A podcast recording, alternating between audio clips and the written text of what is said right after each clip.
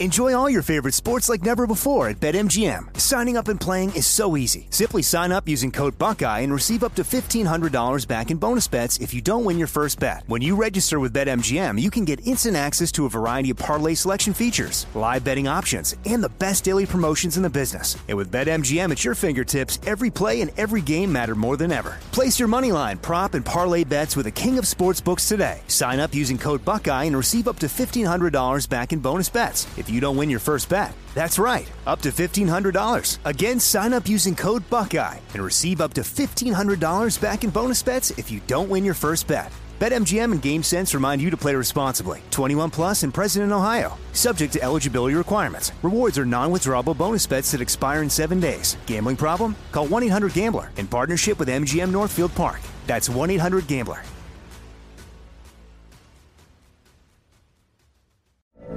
From BBC Radio 4, Britain's biggest paranormal podcast is going on a road trip. I thought in that moment, oh my God, we've summoned something from this board. This is Uncanny USA. He says, Somebody's in the house, and I screamed. Listen to Uncanny USA wherever you get your BBC podcasts, if you dare.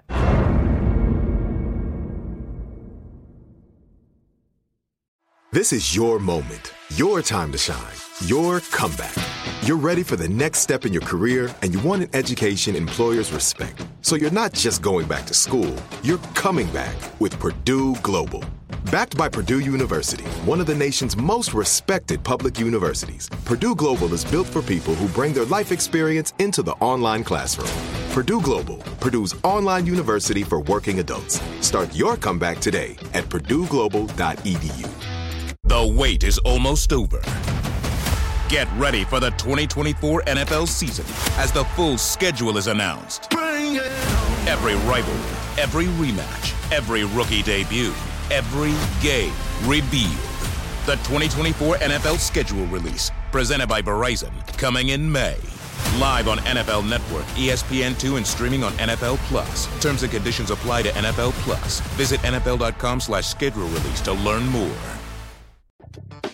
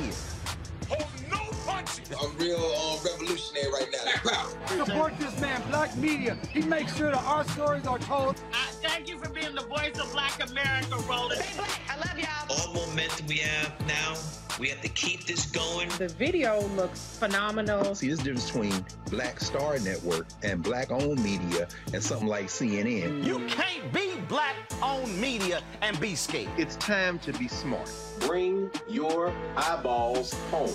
You dig?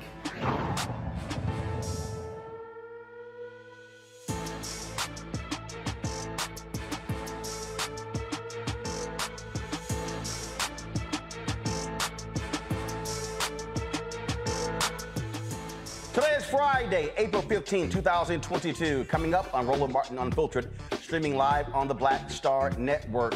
Uh, in California, a 54 year old black grandmother shot at more than 30 times by Stockton police officer, killing her. The family says that even though she was suspected backing her car into a cop's car, she was unarmed and never threatened the officer. Family says the force officer used was excessive. I'll be talking with the family attorney about this shooting. And again, it is uh, truly shocking. Tonight, we will look at the successes of the Department of Justice's Civil Rights Division under Kristen Clarke's leadership. Doesn't get a lot of attention from the White House, but they have had one heck of a week Again, defending civil rights and putting people in jail for violating those rights. The Biden Harris administration releases its plans to advance equity and racial justice across the federal government. We'll take a look at which plans will benefit African Americans. Louisville cop who shot and killed Breonna Taylor in 2020 is trying to get his job back again. A black Texas math teacher has figured out a way to help students uh, grasp mathematical concepts. We'll talk with him in our Education Matters segment. Also, today is Jackie Robinson Day all across the Major League Baseball. I'm repping 42 of the Dodgers. We'll talk with the leader of the Jackie Robinson Foundation about their work and also get an update when the Jack Robinson Museum will be opening in New York City. And the white Republican in Loudoun County, Virginia, who went after the Deltas, oh, about an hour ago, he issued an apology. I warned, we tried to tell you. Scott, I warned your ass, leave them Deltas alone. But you hard headed. It's time to bring the funk. I'm Roland Martin Unfiltered on the Black Star Network. Let's go. Whatever the biz, he's on it. Whatever it is, he's got the scoop, the fact, the find.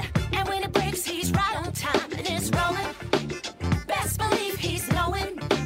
Putting it down from sports to news to politics.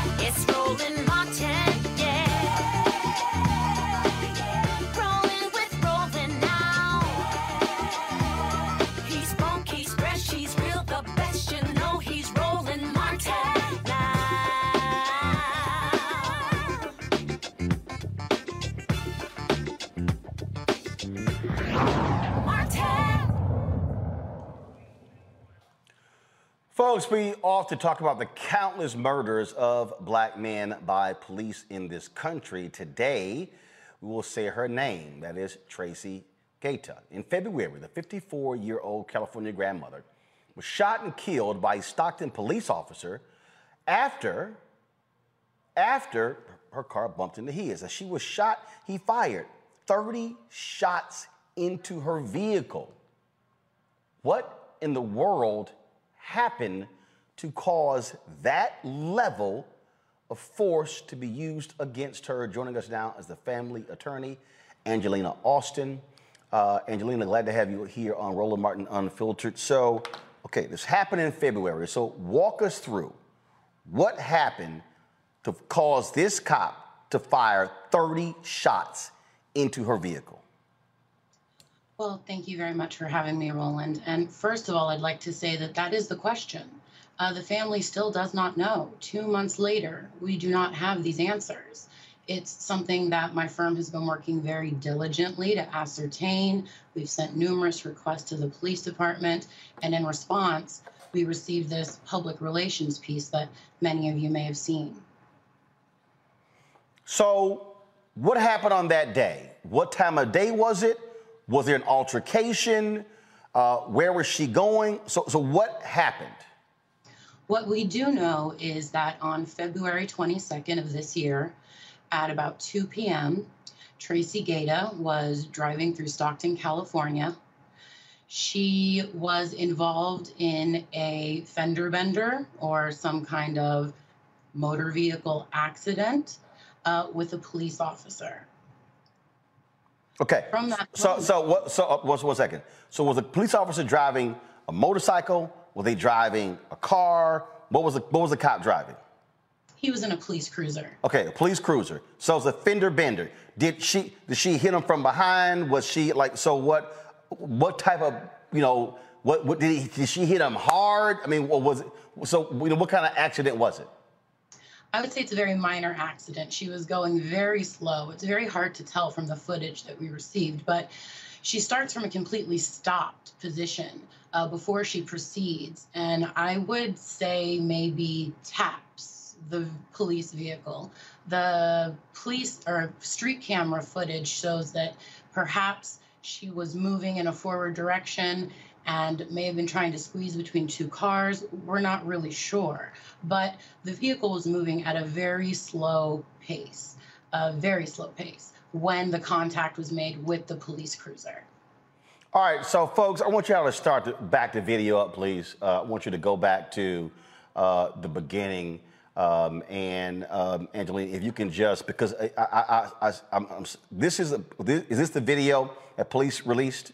Video we're Yes, showing sir. here. Okay. All right. So um, so guys, go ahead, play, folks, play the video right now. So what what are we seeing here? So this is is that her car? Yes, that is Ms. Gaeta's vehicle. It is registered in her name. As you can see, she stopped for a moment and now she's pulling up again. And right there is the tap that occurs. Okay. So This is the beginning of the incident. so his car, the cop's car's on the left. There's another car that's she's in between two cars. Correct. Okay, so y'all still playing the video, right? Guys, keep no, keep rolling the video, please. So, all right, so so so they're at a red light. Uh, right. So freeze the video. So he said someone just 901 me, something like that. And then so she backs up. Roll the video, guys. Roll the video. So she backs up and she goes around. Okay. Then she goes right.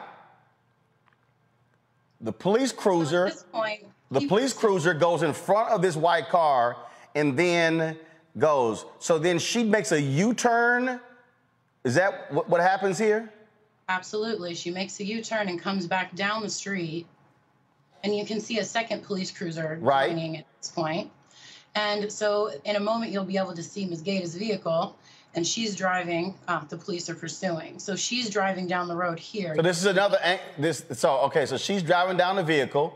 Okay. Correct. And so she's about uh, a minute has passed now since the first clip where she tapped the officer's vehicle. We're now at 2:09 p.m. Uh, the initial contact was 2:08. So at 2:09 p.m. you can see that there's a speed limit sign posted there saying that the speed limit is 50 miles an hour. She's going through the red light, and another officer radios in that he's uh, spotted her vehicle. All right. So we have that. Have they released any dash cam footage, uh, uh, body cam footage of the shooting? Yes, they have. Uh, this video continues on, and it does show the point of view from the officer's body camera. Okay. So let's so let's do this here. So okay, folks, uh, roll that. Come on, roll the video. Thank you. So this is the body cam footage of the police officer right here. So he Correct. gets out. Okay. So If I could pause you quickly, Roland. free, free. Go ahead. piece. So he gets out of the vehicle immediately with his gun drawn. Immediately. Right, all right. I, yes, I saw that. Now, roll back to the beginning of the video because I'm trying to understand. So, I guess her car is stopped. Go, go back, roll the video back, folks. Now, pre- press play. So, okay, he throws his car in park. He gets out. She backs up. Now, does she ram his car? Okay, he says, now uh, he's ramming me. And then he just begins to unload into the car. Correct. So, you know, the term ramming is an officer's term. No, no, no, one, one second. So first 19 shots fired. Then he pulls the clip out and fires more shots into the car. Okay, so folks, do this here. I want y'all to back the video up. I, I want, I want y'all to back the video up, please. I want you to back the video up. Again, rewind the video, please. Thank you. Bring it back because I want to go back to the beginning of the video here. Um, and so press play. So he throws it in park. She's in front. She she backs backs into him. He then, that's when he then he comes out firing. 19, audio up, please.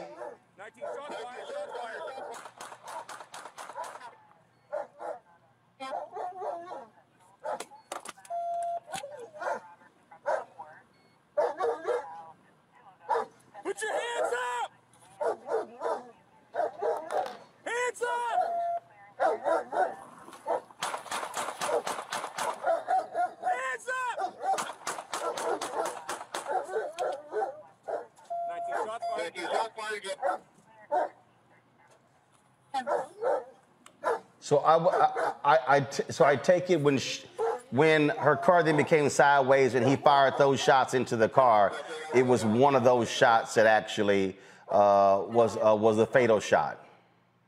That is correct. The family has had a private autopsy performed on Tracy Gaeta, and that is what our autopsy results reveal. Uh, how many times was she hit? I can't relay that information at this time, but multiple times. Was again, I, I, go back to the beginning of the video. She tries to slide between two cars and she backs up. Guys, not this beginning, actually, yeah. She and then she backs up and she goes around. Uh, just look at the video. She's in a hurry or she's in distress or something along those lines. Um, has the family said anything? Did, did, was she? Was there an emergency? Was was it was there a health issue? Because again, when you look at that, clearly she's in a rush and even when, when, when, because one of the cops said she blew through a red light. C- can you shed any light on, on what was going on? Well, initially, we don't know what was happening with Miss Gaeta. She's not from Stockton. She's actually from Sacramento, which is about 50 miles away. Not too far, uh, but far enough for it to be possibly outside of her usual zone of travel for, you know, errands, let's say. So we're not sure why she was in Stockton. She doesn't have family there. She didn't have work in the area. Uh, in terms of what the officer said about her blowing through the stoplight, that was after this initial interaction, where, of course, at this point, she was more, most likely very afraid and was fleeing. Yeah, that is, uh, I mean, certainly um, uh, is um, certainly sad to see here. Uh, so you said an autopsy has been done. Uh, so what is the next steps uh, for you and the family? Right now, we're still working to get information from Stockton PD for the family. As anyone who has lost a loved one knows, um, when it happens suddenly, it's so traumatic. You have so many questions, and it's compounded in this case because Miss Gaeta was murdered. She was killed at the age of 54 years old, no criminal record, no past history of violence. For the family, uh, Alex Gaeta, her son, has said that this feels like something out of a movie, that he just can't believe it's going on. And all that they're getting from Stockton PD is this very tailored PR piece, which is clearly trying to push the police officer's narrative. Um, indeed. Well, uh, we appreciate you coming on uh, to give us this perspective, and uh, we'll certainly see uh, what happens next uh, with the direction of this story. Uh, thank you so very much for being with us. Um, folks, I want to go to. Um, our next story. This is a man that was uh, certainly, um, man, so sad there. Uh, and that is this here. Department of Justice's Civil Rights Division, they've been extremely active in pursuing and convicting offendees who have committed hate crimes all across the country. Under the leadership of Assistant Attorney General Kristen Clarke. Folks, here's some of the recent victories. When I say recent, I'm talking about just this week. In Oklahoma, a federal jury convicted a former Kay County, Oklahoma uh, supervisory corrections officer for violating the civil rights of three pretrial detainees held at the Kay County Detention Center in Alabama. A former Alabama Department of Corrections sergeant was sentenced to 30 months of imprisonment in federal court uh, for uh, his action, pleading guilty to assaulting two inmates uh, at the ADOC uh, correctional facility in Tennessee. A former supervisory corrections officer uh, pleaded guilty to two civil rights offenses.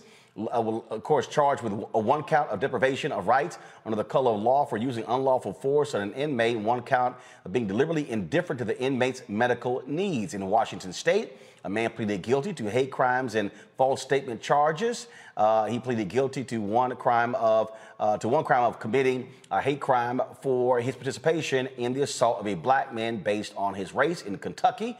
A former captain with the Madison County Detention Center pleaded guilty to using unreasonable force against a detainee in Illinois. Two men were sentenced to 190 months and 170 months in prison, respectively, for their roles in the 2017 bombing of an Islamic center in Bloomington, Minnesota. In South Carolina, the Department of Justice's Civil Rights Division and the U.S. Attorney's Office for the District of South Carolina filed a complaint raid, uh, a complaint and a settlement agreement with the South Carolina Department of Juvenile Justice to resolve its Broad River Road Complex investigation in Columbia, South Carolina. In Massachusetts, the Department of Justice's Civil Rights Division and the U.S. Uh, U.S. Office of the, of the, District of Massachusetts filed a complaint and a proposed consent decree with the City of Springfield, Massachusetts, to resolve its investigation of the Springfield Police Department's Narcotics Bureau. Now, one of the things that's interesting in one of those cases, one of the jail's official actually put black inmates in the same cell with white supremacists, leading to a vicious beating of the black inmate. You look at a number of those cases, they dealt with prisons and corrections departments. I'm going to bring in my panel right now uh, to talk about this because uh, I dare say uh, the White House has not done an effective job or a good enough job communicating what the, what the Civil Rights Division is doing. And this shows you the difference, as I always say, when it comes to voting, who's in charge, who is able uh, to be uh, leading uh, the Department of Justice. It's a whole different deal when you have a Democrat involved versus uh, a Republican. Matt Manning, civil rights attorney, joins us right now. Also, Michael Imhotep, host of African History Network, Caleb Bethea, uh, communication strategist. Glad to have all three of you here. Matt, I want to start with you. Again, as I walked through, nearly all of those was in, just in the past week. I don't understand why the White House isn't touting this. This is what happens when you have a strong civil rights division in the Department of Justice. What Kristen Clarke and what they are doing in the DOJ, they are letting it be known. You in one of these states, you act a fool, DOJ is going to deal with you. U.S. Attorney, U.S. attorneys are going to deal with you. Absolutely, and they need to do a better job of letting the people know what they're doing. Um, the reason this is so important is these are criminal prosecutions of the same kinds of cases that I bring as a civil lawyer, which we know are very difficult for plaintiffs to prevail, but the law is almost exactly the same. And getting a conviction against a correctional officer or a police officer or concluding a patterns and practice investigation on an entire department is really an amazing thing considering one the national zeitgeist is this conversation about civil rights number one but number two how hard it is for a plaintiff to prevail in these cases if they're brought as a civil matter. So uh, the department of justice is doing extraordinary work and what's really um, interesting as well is a lot of those cases span the gamut of constitutional issues. They're not just excessive force issues um, there are also religious issues obviously. There are issues as it relates to juvenile justice and the safety of juvenile inmates. Um, so they really have done great work across the board and across the United States in a, a, difficult area to practice, but in one that they are clearly excelling. So I hope going forward, the White House makes it clear to the, the people just how difficult those cases are and just how good a job Ms. Clarke and her team are doing. Um, Kelly, for instance, in, in, the case in Oklahoma, that was one that, that really stood out uh, because what you had there is, I mean, you, you had this, not only did this um, uh, corrections officer put black inmates in a cell with white supremacists, also ordered the abuse of other inmates. That corrections officer is now about to be, about to be behind bars himself. I mean, talk about poetic justice, right? Who knows what's going to happen to him? And not that I care, but uh, just to piggyback off of what Matt was saying, I'm actually surprised that this is a, a, an undercover story or underground story, something that we would not have known about if it were not for your show.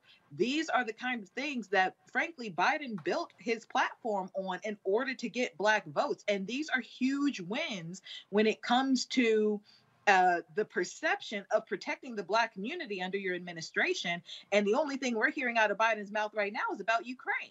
That oh, wait, hold on. Ukraine or fund the police? Either something that does not garner black voters, anything that does not garner black voters, right? So it's one of those things where it, the, I don't know if it's the communications team or a decision of from Biden himself regarding what exactly makes the news cycle and make sure that you know he gets his approval uh, numbers up and making sure that the American people has his back uh, for a reelection because allegedly that's what he's vying for right now. Um, and we're in an election year right now for, you know, House and Senate and other uh, local seats. I mean, this is not a good look for you to have all these wins under your belt and no one's going to notice. This is not something that people are just going to find out through osmosis or through Twitter or anything like that. You uh, President Biden. You have to tell us because otherwise we're, we are so inundated and oversaturated with information, specifically information not pertaining to us, the Black community, to the point where we feel neglected by your administration because you're not even talking about the stuff that you've done for us. So it's a disservice to you as the administration. It's uh, disservice to us as as the as the body that got you into the White House in the first place. So some something needs to shake up there to make sure that we know exactly what's going on that actually benefits us. Uh, it, it, it's crazy, Michael. Again, as as as I I mean I'm, i was going through all of these uh, cases, and again, these are convictions. I mean, these are convictions. Uh, the consent decree in Massachusetts. I mean, that, that that's a major deal as well. Uh, and I'm just sitting here going, if, if, if you're Jen Psaki, you're at that podium. I know Department of Justice, they have their own, they have their own um, uh, communications staff. Frankly, and let's just be let's just be real honest, okay? They don't their news conferences don't get covered the same way. They don't. Doesn't get the same level of attention. But if I'm the White House, this is what the hell I'm touting. I mean, I'm what I just did was what they can easily do. This, this, this, this. I mean, I'm, I'm sitting here. Go, I'm sitting here going through. I'm literally sitting here. Uh, you know, again, looking at what they did, looking at, um, uh, uh, you know, looking at the wins, and this is how you make the case, folks. You voted for Biden, you voted for Harris. This is the difference between a Biden Harris Department of Justice and a Donald Trump Mike Pence Department of Justice. And then what you say is, we are not going to allow people who are responsible for overseeing inmates to abuse them, to beat them, to, to neglect them. That is simply wrong. Enjoy all your favorite sports like never before at BetMGM. Signing up and playing is so easy. Simply sign up using code Buckeye and receive up to $1,500 back in bonus bets if you don't win your first bet. When you register with BetMGM, you can get instant access to a variety of parlay selection features, live betting options, and the best daily promotions in the business. And with BetMGM at your fingertips, every play and every game matter more than ever. Place your moneyline, prop, and parlay bets with the king of sportsbooks today. Sign up using code Buckeye and receive up to $1,500 back in bonus bets if you don't win your first bet. That's right, up to $1,500. Again, sign up using code Buckeye and receive up to $1,500 back in bonus bets if you don't win your first bet. BetMGM and GameSense remind you to play responsibly. 21 plus and present in Ohio. Subject to eligibility requirements. Rewards are non-withdrawable bonus bets that expire in seven days. Gambling problem? Call 1-800-GAMBLER in partnership with MGM Northfield Park. That's 1-800-GAMBLER.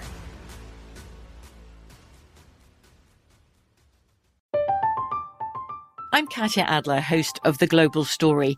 Over the last 25 years, I've covered conflicts in the Middle East, political and economic crises in Europe, drug cartels in Mexico.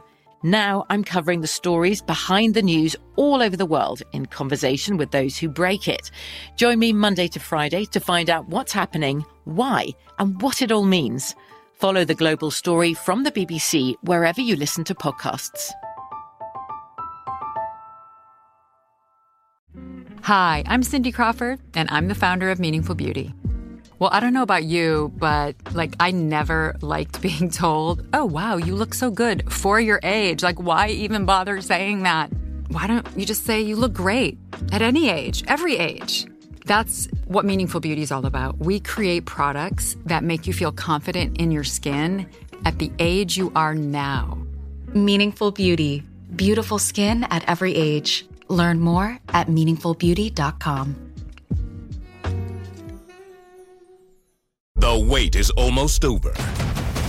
Get ready for the 2024 NFL season as the full schedule is announced. Every rivalry, every rematch, every rookie debut, every game revealed. The 2024 NFL schedule release, presented by Verizon, coming in May. Live on NFL Network, ESPN2, and streaming on NFL Plus. Terms and conditions apply to NFL Plus. Visit NFL.com slash schedule release to learn more. It's sitting right here. What the hell are they doing? they have a they have a, pure, a poor communications team rolling, and I went through. I was reading a lot of these, but I, you know, a lot of things like this I deal with on the African History Network show. Okay, and April first, Vice President Kamala Harris was in Greenville, Mississippi, to talk about investments in underserved populations and talk about community lenders and things like this. That got very little coverage in mainstream media. I talked when I talked about it on my show a couple days ago. My viewers and listeners say they didn't know this took place. Okay, and now the other thing that this shows, Roland, is the importance of responsible black media. I'm saying responsible black media for a reason because there's a lot of bull, almost cuss, a lot of BS out there that's not responsible black media to inform our people about these things that are going on. But the Biden Harris administration, their communications team, they really have to understand communicating these wins like this. The the the the um, consent decree is important because under the Trump administration, four years and two attorney generals, there was only one consent decree, only one consent decree, whereas under two terms of uh, President Obama and his attorney generals, there's about 24, 25, oh, sorry, there's about 24, 25 investigations into police departments, about 14, 15 consent decrees. Here you have uh, Attorney General Merrick Garland, who started the investigations into the uh, police departments again, patterns and practices uh, investigations, and they've entered into a consent decree right here with uh, Springfield, Massachusetts. So this is important. Uh, but this is one of the reasons why black-owned media and responsible black media is so important as well. Uh, but the other thing, you know, lastly, Roland, when you are so busy doing the work, a lot of times in good work, a lot of times you think people are paying attention, but they have to realize you're dealing with also a dumbed down electorate as well. Yep. So you got to educate them on what's going on. Well, again, he, he, here's the deal.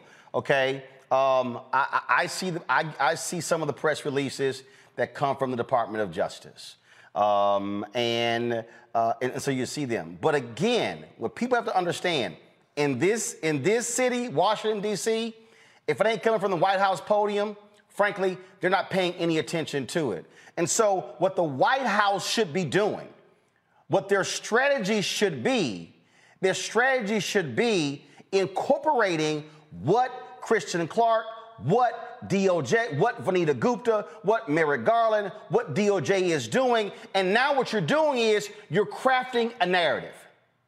Right. You're, you're building a narrative. You literally do just what I did. You literally stand at that podium and you say, you say, we, the American people need to understand we are hard at work protecting them. Yes, we are. You can be Biden and you want to sit here and talk about funding cops, fine. But what you also have got to say, President Joe Biden, is that your DOJ is also holding cops accountable who do wrong. So Biden needs to be talking about this consent decree in Massachusetts. Biden needs to be talking about how this corrections officer is going to prison and this one. And he should be standing at the podium himself saying to every state in the country, if you have corrections departments that are abusing prisoners and you have wrongdoing going on, my Department of Justice is going to investigate. We are going to indict we're going to prosecute and we're going to put you in jail. Every American, whether they're sitting in jail or not, deserves their civil rights. That's how you make an emphatic statement, and you got the wins to back it up, Matt. That's the other deal. This is not you just making a statement and you don't actually have it. You have the wins to back it up. They have to create the narrative so the public is like, wow, oh, those things are happening? I had no idea.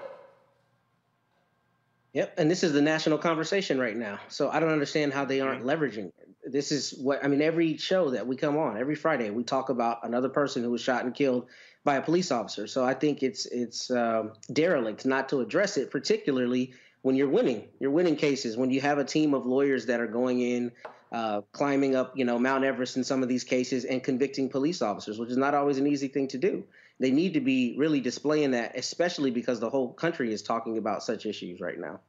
Uh, absolutely, and and, and it's, it's, understanding the moment. It's it's recentering right. uh, the conversation. The George Floyd Justice Act did not get passed. Got Lindsey Graham and Tim Scott uh, sitting here doing it. I hit the White House last week. They said they're at they're they're at work, hard working, trying uh, on these consent decrees. Excuse me, on these executive orders. Executive orders, right? Um, still waiting. Okay, okay, I got it. Let me know when y'all get around to them. But again, when you're out, because remember, this is the other key, Kelly. Republicans gave Kristen Clarke a lot of hell during her confirmation hearings. And this is why. This is why Republicans did not want a strong Department of Justice Civil Rights Division. When you have Republican presidents, the weakest department in DOJ is the Civil Rights Division. They don't care. And literally, Jeff Sessions and Bill Barr said, I mean, we got video of Bill uh, Sessions saying we're going to pull back on consent decrees because, ooh, it's hurting the feelings of so, it's hurting the morale of so many cops. Right. Yeah, it doesn't make any sense. But what makes even less sense is, you know, just to echo the sentiments of everybody on the panel, but to add a, another layer to this, Biden spent his entire campaign basically touting the notion that he is going to craft a cabinet that looks like this country, that includes Black women, white women, Hispanics, Asians, what have you. And you finally have it, and you're not leveraging it to your benefit to make sure that we know what you're doing. That, like you said, this is one of the best records for the DOJ Civil Rights Division, and we know nothing about it. And not to and, and, and, Kelly, Kelly, Kelly, I'm gonna let you finish. I didn't recite the last 15 months. Mm-hmm. I recited the last two weeks. Exactly.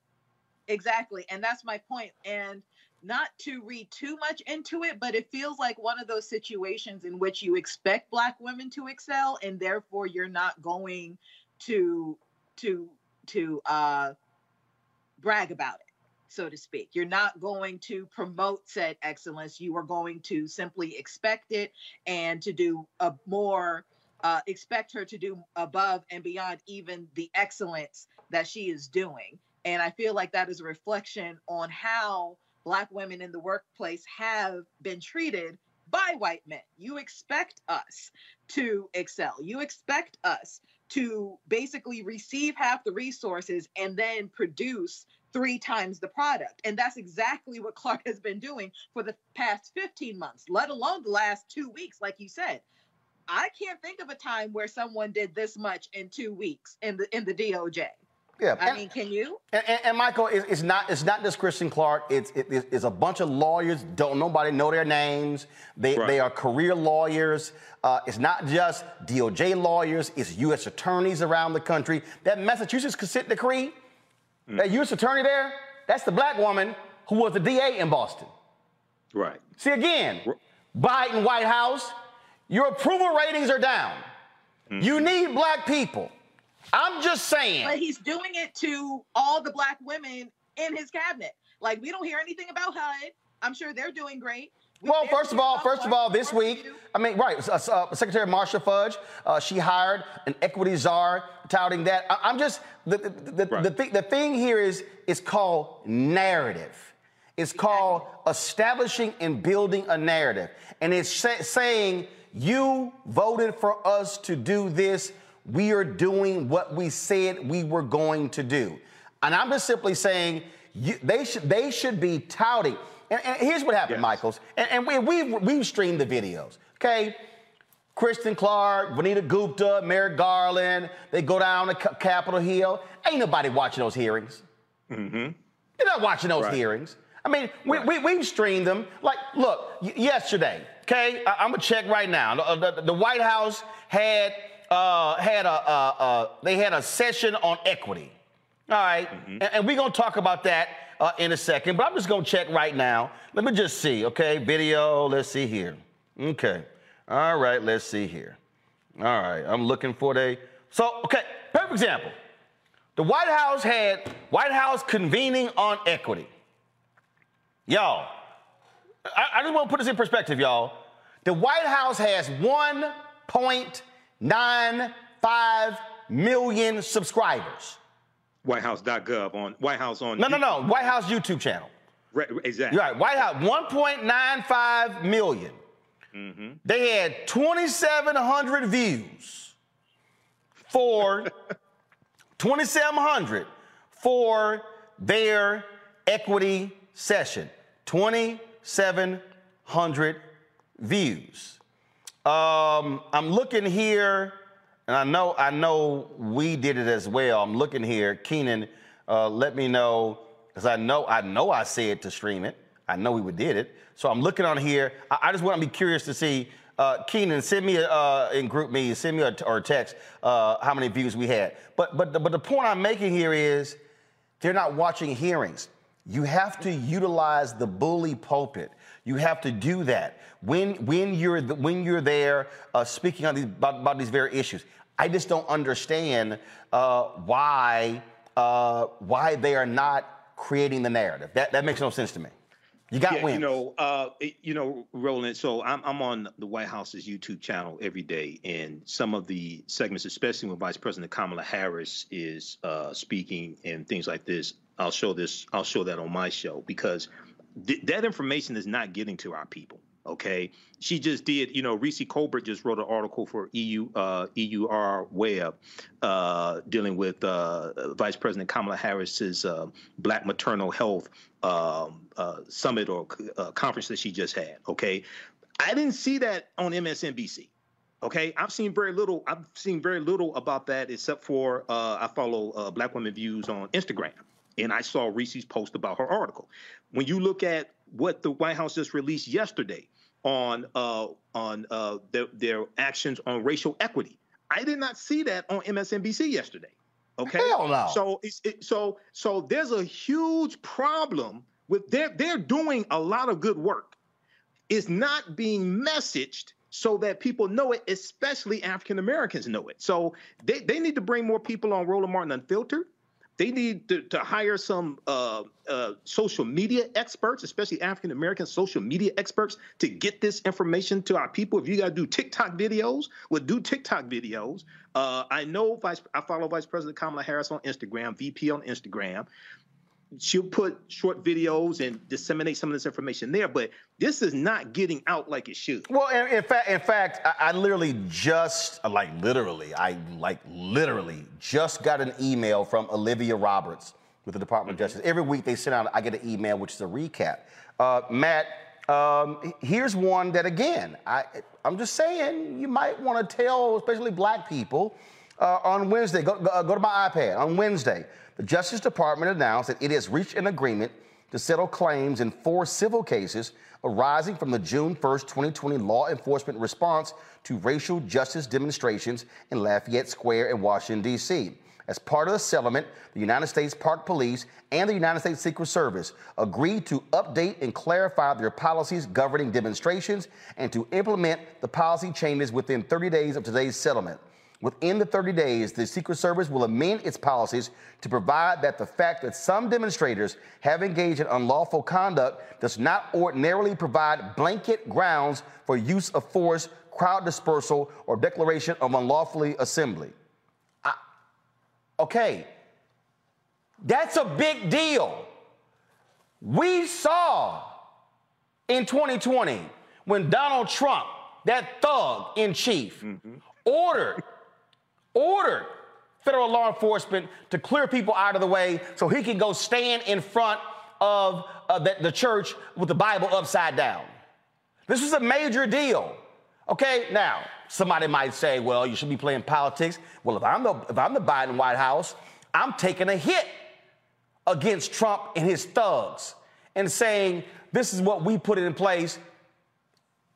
I'm just saying. And again, I appreciate the email Thank you very much, Olivia, for sending me the email. But from a narrative standpoint, this is the thing that you, and all of a sudden, folks go, wow, I didn't realize that.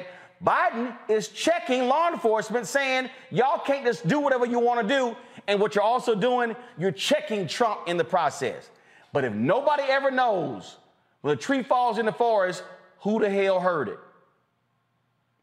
But isn't that part of the hustle, Roland? Is that they're also trying to dial back that defund narrative that they're concerned about, I guess, losing moderates and other people in this upcoming election. So maybe they're not promoting it because they want to try to toe the line between actually having civil rights wins, but not angering law enforcement and people who are law enforcement aligned. Well, that's Maybe dumb. that- That's dumb. Because here's the deal. Here's the deal. If you only tout fund the police, you're pissing mm. off the folks who were in the streets.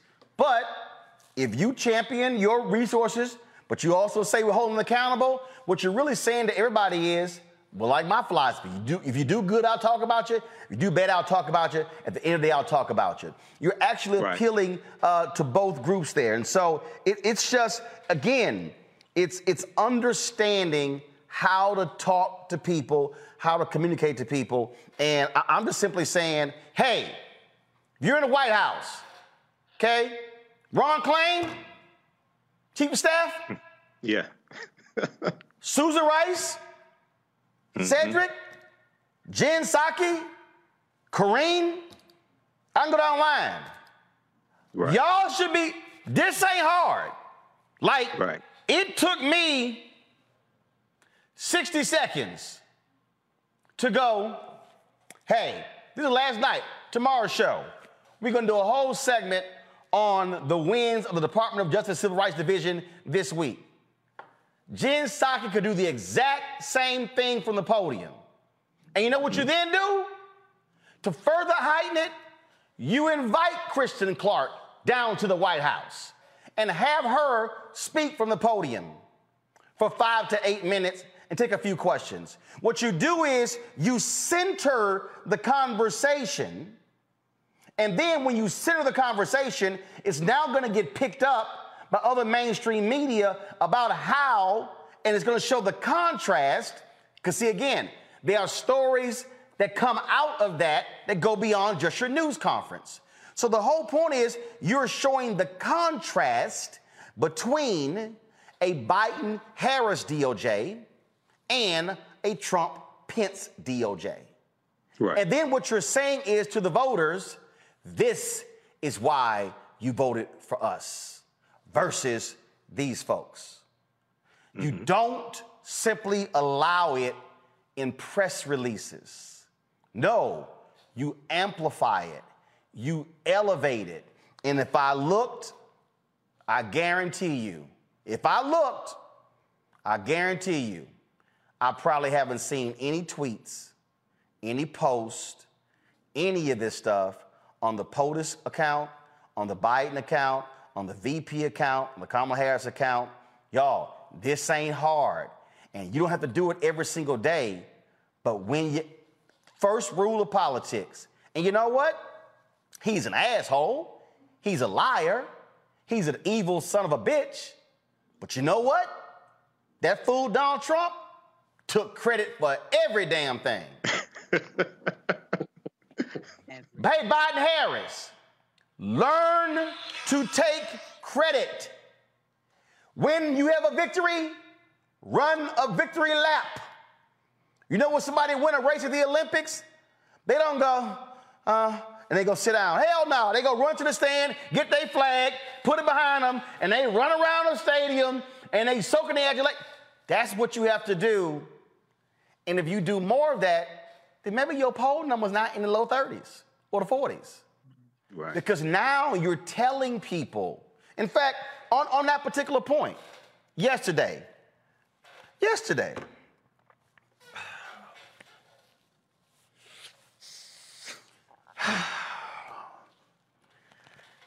okay, Biden yesterday goes to North Carolina A&T, mm-hmm. and he gives a speech talking about equity. And I saw some of these. I mean, this is this is tied to what I'm talking about with the Department of Justice Civil Rights Division. And I see all these people.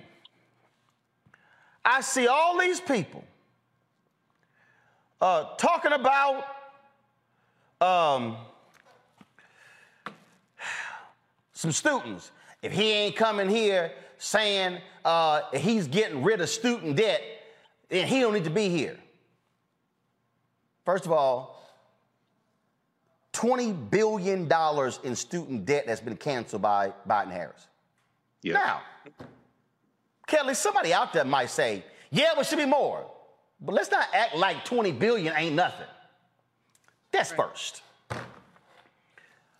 I broke down the numbers of HBCU funding.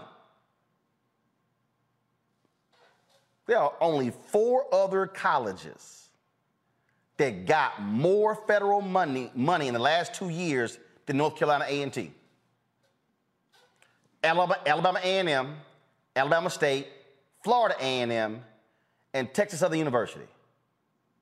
North Carolina A&T got $188 million in federal funding. I'm just saying, A&T students, I don't know what the hell y'all bitching about. but, but, here's the question. Did Biden tell them what they done for North Carolina A&T? Exactly. See, was you exactly can't, what I was gonna you say. can't just think everybody know. Right. Right. Kelly, go ahead. Oh. No, I mean, but how would they know? How would they know if if no one tells them? I mean, think about how you moved as a college student. Um, how did you even get your information? I a lot of it for me was still word of mouth. It didn't matter that you had social media and this, that, and the third, and the TV in your room or whatever. You get the most important information on the yard, no matter where you know what kind of org you're in or whatever, or nor or no org. I wasn't in org, but like you're on the yard, and if no one tells you anything while you're out and about flourishing as a college student, you're not going to hear about it. And it's also shocking to me that Biden was there and the university didn't even say anything. Did the university know about this stuff? Well, because yeah, no, no, I they mean, know surely about they it. Did But you know, surely they did. That's my point. Like, surely the university knew that they got funding from the Biden administration. And before the Biden administration arrives on campus, they didn't, you know, give a memo to the students saying, hey, be on your best behavior because we got this money. You know what I'm saying? Like you you prepare your students as well. So it it's a a communica- a miscommunication on several levels, but it starts at the top the fact that the Biden administration has not been touting their victories as well as they should be, if at all, is a problem. You know, yeah, we can talk about how uh, NCAT didn't say anything to the students, but on the macro level, the Biden administration's communications team just kind of sucks when it comes to touting victories. You have no problem talking about all the problems you got, which is low key why your approval ratings are so low because we feel like all you got are problems and no successes. So, and then on top of that, the voting block that actually got you into the White House, you're not touting the successes regarding the block that got you into the White House. So we feel not only like you're failing, but that we were failed. That's a problem. That can be fixed with a good communication strategy. You just got to draft it. You got to do it. Uh, in, indeed, and and that's the whole deal, Michael. In fact, I'm trying to look right now. Um, um, I'm looking. Try, I'm trying to look for a written copy of his speech. And we now we we stream the video, uh, but um, but yeah, I, White House dot yeah, whitehouse.gov. Michael, really, you want me to cuss you out? really? Well, I don't have the connections you do, Roland. That's why I go to Really? trans. Really? Gov. Uh, you don't think that's the first damn site? I'm just asking, Roland. Look, I'm not. I'm not a Sigma. I'm just asking. See, I knew he was going there. I'm not a Sigma. Obviously, Look, that's the first damn. I was the first damn place I checked. Okay, I'm just asking. You may have been going through your emails. No, Like, no. You get First, first- from first of all, first of all, Michael, Michael, let me help you out. First, first, I checked the emails to see if there was a transcript of his speech. Second, I then went to whitehouse.gov, and then I Okay. went to a third source. It ain't there, and now I'm emailing somebody from the White House. You better go. You better go ahead and make your comment, Michael. So one on. of the things I one of the things I know. Mike, Mike, better leave me alone. At the, I'm not rolling. I'm trying to help you. Uh, you ain't One of the things trying. I What's wrong with you, Sigmas? Well, well, one of the things I noticed is like on the um, uh, White House's uh, YouTube channel, um, there's a delay in getting some of those videos up. Also, some they'll stream live, and like uh, Jen Psaki's press conference, White House. Uh, did well, his his A and T speech is up because we streamed it. Yeah. Well, I mean, it's we Okay, streamed on okay. the Black Star Network. Okay, but I do notice, especially like with Vice President Kamala Harris, things that they're not broadcasting live of her. I noticed there's a delay in getting those videos up. But very quickly here with the with the George Floyd Justice and Policing Act, uh, I think it's important to understand, and this is not me saying this. This is Senator Cory Booker. It spends millions of dollars more, or allocates millions of dollars more to police, but it does it in a responsible way. This is this is what Senator Cory Booker said about the bill, and he helped write the bill. So the the um the the whole thing about one of the one of the problems is I think with Biden talking about funding the police, he needs to be more specific about what it is that you're funding because that's the same thing that the George Floyd Justice and Policing Act does, but it holds police accountable, but also the Fraternal Order Police champion the bill and they agree with it, and the International uh, uh, Association of Police Chiefs they were behind the bill and they supported the bill as well. And they said, and they both said in the joint statement, it did not defund the defund the police. It supported the police even more, but it was it worked all the way around. It supported communities. It supported police as well. So I think this would be a good time to uh, relaunch that again in the Senate uh, and, and try to get that pushed through. It already passed the House 220 to 212 March 3rd, 2021. No Republicans voted for the bill. The one Republican that voted for the bill put out a tweet said he made a mistake and he was going to uh, take back his vote because he wasn't trying to vote for the bill. The only people that voted for that bill were, were Democrats. I found the Enjoy all your favorite sports like never before at BetMGM. Signing up and playing is so easy. Simply sign up using code Buckeye and receive up to $1,500 back in bonus bets if you don't win your first bet. When you register with BetMGM, you can get instant access to a variety of parlay selection features, live betting options, and the best daily promotions in the business. And with BetMGM at your fingertips, every play and every game matter more than ever. Place your money line, prop, and parlay bets with the king of sportsbooks today. Sign up using code Buckeye and receive up to $1,500 back in bonus bets if you don't win your first bet. That's right, up to $1,500. Again, sign up using code Buckeye and receive up to $1,500 back in bonus bets if you don't win your first bet. BetMGM and GameSense remind you to play responsibly. 21 plus and present in Ohio. Subject to eligibility requirements. Rewards are non-withdrawable bonus bets that expire in seven days. Gambling problem? Call 1-800-GAMBLER in partnership with MGM Northfield Park. That's 1-800-GAMBLER.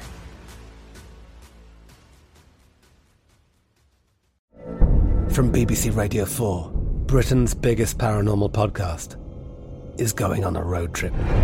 I thought in that moment, oh my God, we've summoned something from this board. This is Uncanny USA. He says, Somebody's in the house, and I screamed. Listen to Uncanny USA wherever you get your BBC podcasts, if you dare.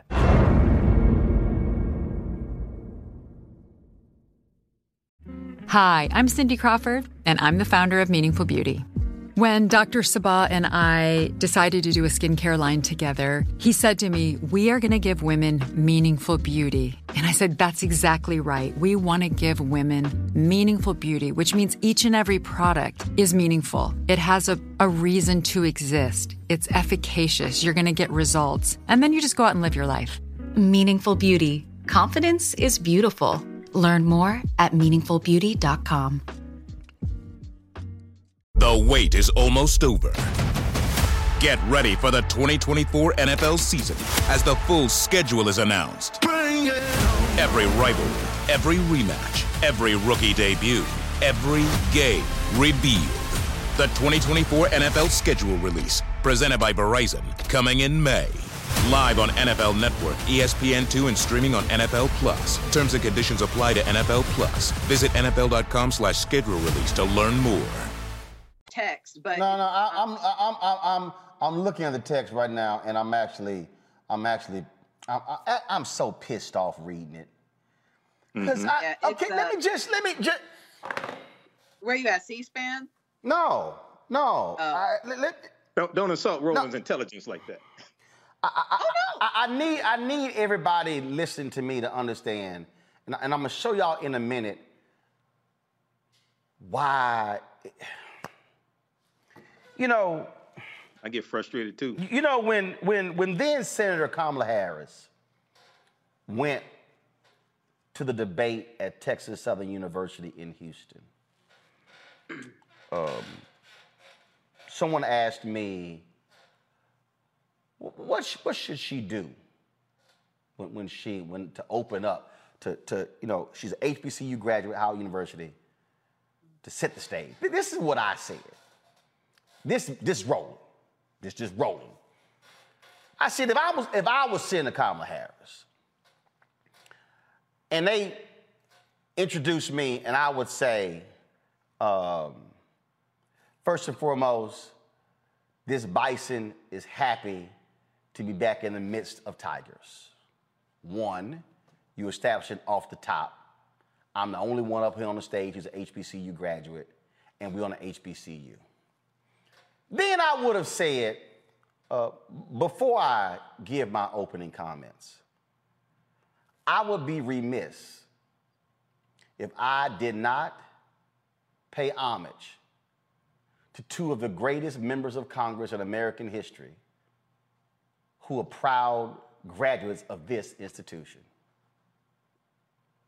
America is thankful for the service of the late Congresswoman Barbara Jordan and Mickey Leland. The room would have erupted. You would have controlled the room from the jump. She didn't do that. Y'all go look at the video.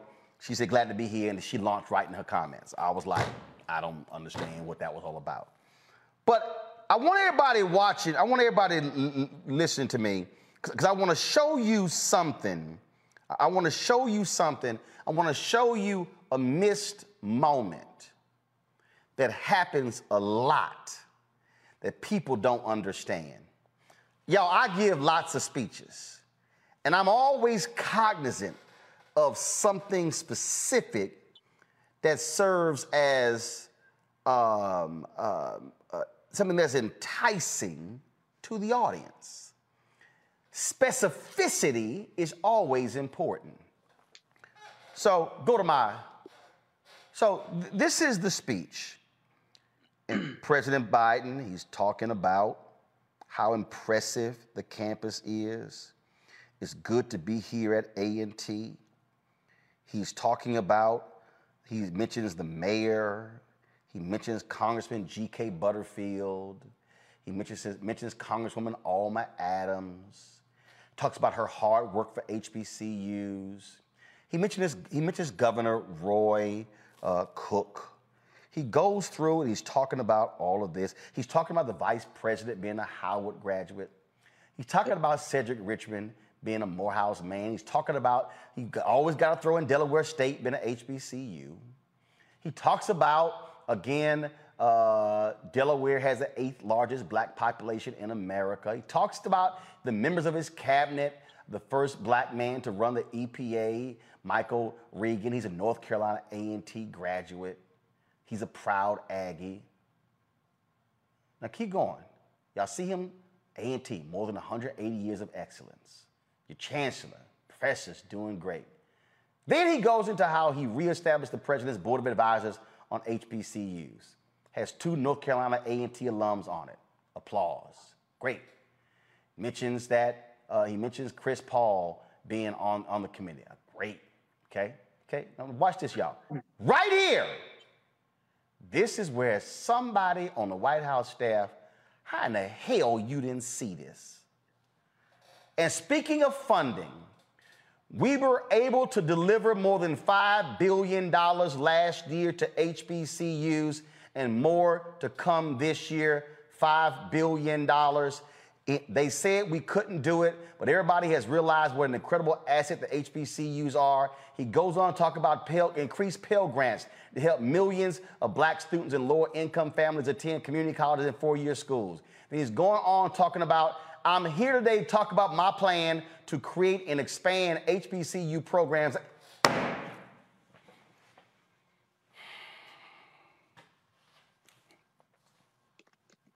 Y'all,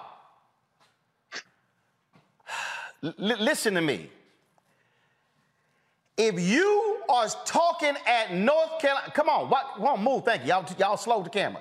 If you are talking to North Carolina A&T and you are talking about HBCU funded, and you say how we have delivered $5 billion to HBCUs, don't you think somewhere in there you might want to say how much you sent to A&T?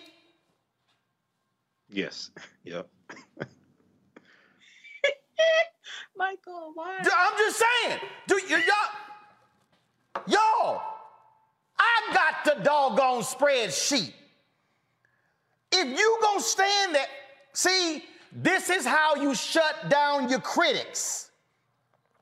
You shut down your critics who always running their mouths when you're able to provide. See, and I know some of y'all saying, yo, Roland, it ain't that big of a deal. It is. Because what you're doing is you're showing, you're not talking in general. See, let me tell y'all when you're giving a speech. If I gave money to Matt school, Michael school, but I ain't give money to Kelly school. Well, if I was talking to Matt, Michael, and Kelly, I'm gonna say, boy, look how I supported um, colleges and universities. Now I know I ain't giving money to Kelly school, so I ain't gonna say, well, I gave money to Matt school and Michael school, and then Kelly be like, well, shit, he ain't give my school no money. So I'm gonna be general. But I've given, but if I've given money to Matt, Michael, and Kelly, well, guess what? I'm gonna be specific, especially if I'm at Kelly School. Y'all, this right here is the spreadsheet of funding. See North Carolina A&T? 14.1 million, 28.1 million, 22.8 million, 30.3 million, 40 million, 53 million, a total. North Carolina A&T received a total of 188 million, 594 dollars, 676 Y'all, how you not say that at A&T? I know some of y'all say, yo, man, that's a small deal. But no, because I saw the tweets from A&T students who were like, he ain't done nothing for A&T or he hasn't got rid of our student loan debt. I can checkmate your ass when I say, you got this, you got this, you got this. This is y'all where ba- basic messaging, this is where somebody who understands the, how effective messaging is can say, add this line to the president's speech. Don't just say we gave five billion. First of all, this is how you do it. This is how much A&T has gotten. Boom. Let, y'all, I can look at the list right here. Winston-Salem State, guess what? They got 81 million. You mention it. That's how you do it. So you first say, we have given $5 billion to HBCUs in this year alone. A&T, y'all have gotten this. That's what that's what you Biden, you turn to Oprah. You get a car, you get a car, you get a car, you get a car. You don't go general, you go specific. And so now everybody in North Carolina goes, well, damn, hold up. Wait a minute. Winston-Salem State, they got 81 million. A&T got 188. That's two schools right there, y'all. That's $264 million. Let me see here. Who else is in North Carolina? Are there like five HBCUs in North Carolina? You got Fayetteville. Yeah, I I know you got Shaw. Okay, oh, let's go to Shaw. Shaw. Let's go to Shaw. Hold up. Shaw got 44 million. So we'll do the math. So 188, 81, 44. So now we already up to almost 300 million. Who else? Who else in North Carolina? Is it like five? Isn't Johnson North C. Smith Central North Carolina? Johnson, uh, somebody said Johnson C. Smith. Hold up. St. Augustine's is in North Carolina. St. Augustine's got 34 million. See, so now we over 300 million. We had almost 330 million. All right. Let's see. North Carolina Central. All right. They got 126 million. Y'all, HBCUs in North Carolina damn near got 500 million dollars. How you not say it?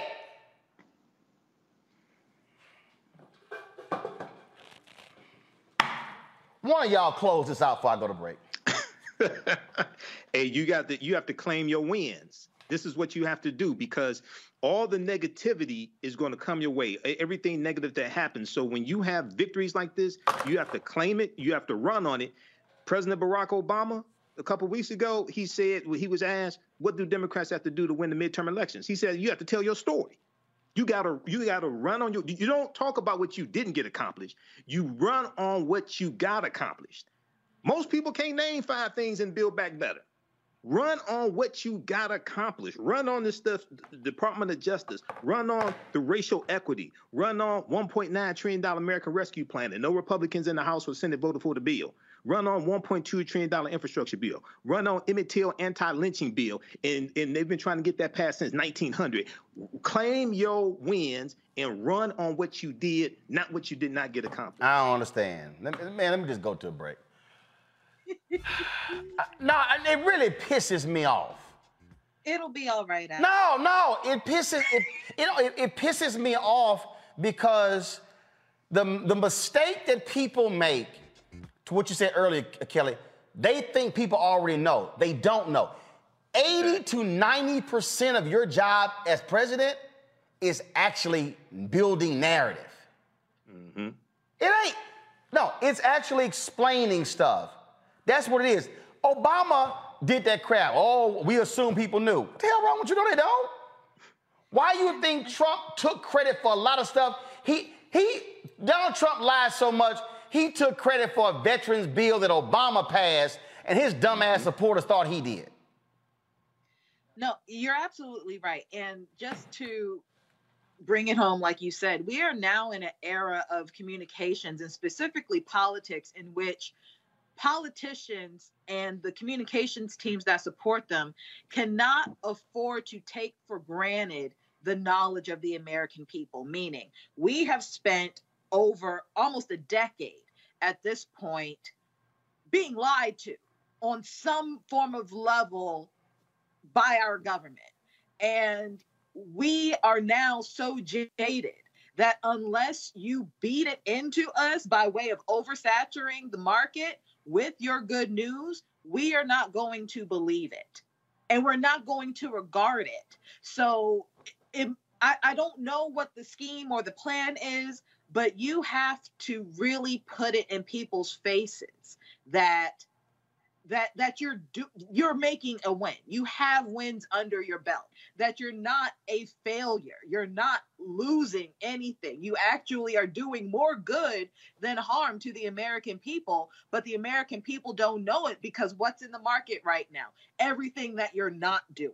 And that's the problem because you think that resting on your laurels and just doing the work is enough. It's not. You got to do the work and then proclaim you're doing the work and then proclaim it again and then proclaim it again until that narrative of you not doing anything is replaced by what you guys have done. And that's not what's happened yet.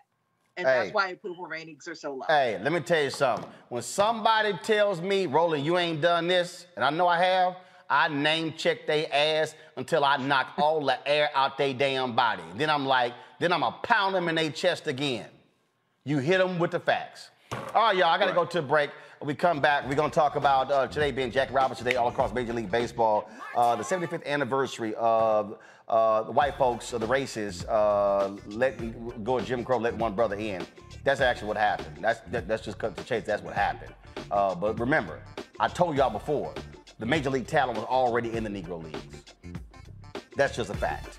Support us in what we do. Download the Black Star Network app, Apple phone, Android phone, Apple TV, Android TV, Roku, Amazon Fire, Xbox, Samsung Smart TV, and of course, join our the Funk fan club. With every dollar you give goes to support this show.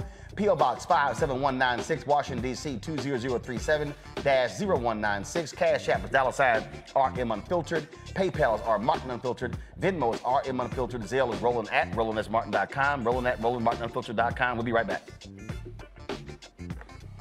On the next Get Wealthy with me, Deborah Owens, America's Wealth Coach, you'll learn how wealth begins at home and how it can set the right path and the right course. Wealth building, specifically in the Black community, is about making sure that we have assets that can last beyond our lifetime. That's right here on Get Wealthy, only on Black Star Network. Pull up a chair, take your seat. The Black Tape with me, Dr. Greg Carr, here on the Black Star Network. Every week, we'll take a deeper dive into the world we're living in. Join the conversation only on the Black Star Network. Y'all know who Roland Martin is. He got the ascot on, he do the news. It's fancy news. Keep it rolling. Right here. Rolling. Roland Martin. Right now. You are watching Roland Martin, unfiltered. I mean, could it be any other way? Really? It's Roland Martin.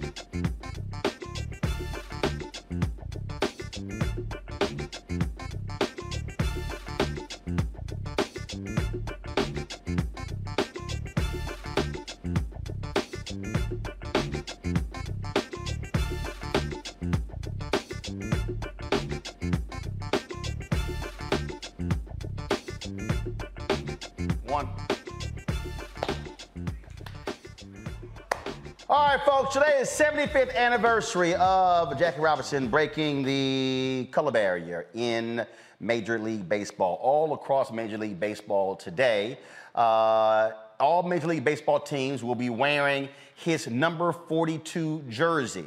Uh, it was the first jersey retired by the entire league. And so, on this day every year, every Major League Baseball player wears a jersey with number 42 on the back. No name on the back, just like right here. Uh, just so y'all know, me and Spike Lee talked about that. Uh, that if you see somebody wearing a, je- a jersey 42 and they got Robinson on the back, he didn't have his name on the back. Uh, so that's why they don't call that authentic. So that's why when you look at Major League Baseball, uh, you actually see that. And so, as I told y'all yesterday, uh, Jackie Robinson was a star in the Negro League Baseball uh, leagues, playing for the Kansas City Monarchs. And so, he, of course, uh, gets signed by Branch Rickey uh, to play for the Dodgers, becoming the first African American to play. Uh, and again, I, I, I, hate to say major leagues because, again, I, I, broke it down what that actually means. Major league stars were in the Negro leagues. I just call them the white leagues because they just had more money and bigger and better stadiums and food and travel and uniforms and stuff along those lines. But major league talent was in the Negro leagues, and so uh, I do that for a reason because uh, uh, that that doesn't disrespect the talent that was there uh, in um, uh, there in the Negro leagues. Uh, but Rachel Robinson, his widow, she turns 100 years old this year. Uh, she and the family have done uh, one heck of a job continuing to keep uh, his legacy going, telling the story. it was a couple of years ago, maybe it was three years ago. Actually, it was at least three, three or four years ago when I was in New York City for the break for the for they were breaking ground on the Jackie Robinson Museum. Uh, it's located in the same building where, where the foundation uh, is. I've actually spoken to uh, the foundation students before. Uh, Jackie Robinson was very much about education, about helping uh, the next generation. That's what uh, he was all about. And so, joining us right now is someone who is quite familiar with the foundation, Della Britton. She's joining us from New York City, CEO of the foundation. What up, Della? Hey, how you doing, Rob? You, you mean you mean you mean tell me you, are not at some game today?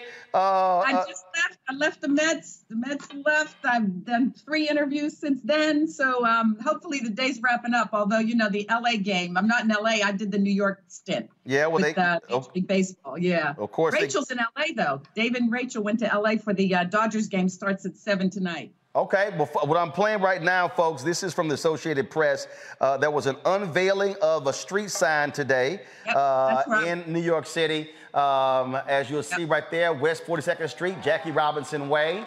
Uh, there, were no, yeah. there were a number of Major League Baseball stars out there. Uh, Hall of Famer Ken Griffey Jr. Uh, was out there. Enjoy all your favorite sports like never before at BetMGM. Signing up and playing is so easy. Simply sign up using code Buckeye and receive up to $1,500 back in bonus bets if you don't win your first bet. When you register with BetMGM, you can get instant access to a variety of parlay selection features, live betting options, and the best daily promotions in the business. And with BetMGM at your fingertips, every play and every game matter more than ever. Place your moneyline, prop, and parlay bets with the king of sportsbooks today. Sign up using code Buckeye and receive up to $1,500 back in bonus bets if you don't win your first bet. That's right, up to $1,500. Again, sign up using code Buckeye and receive up to $1,500 back in bonus bets if you don't win your first bet. BetMGM and GameSense remind you to play responsibly. 21 plus and present in Ohio. Subject to eligibility requirements. Rewards are non-withdrawable bonus bets that expire in seven days. Gambling problem? Call 1-800-GAMBLER in partnership with MGM Northfield Park.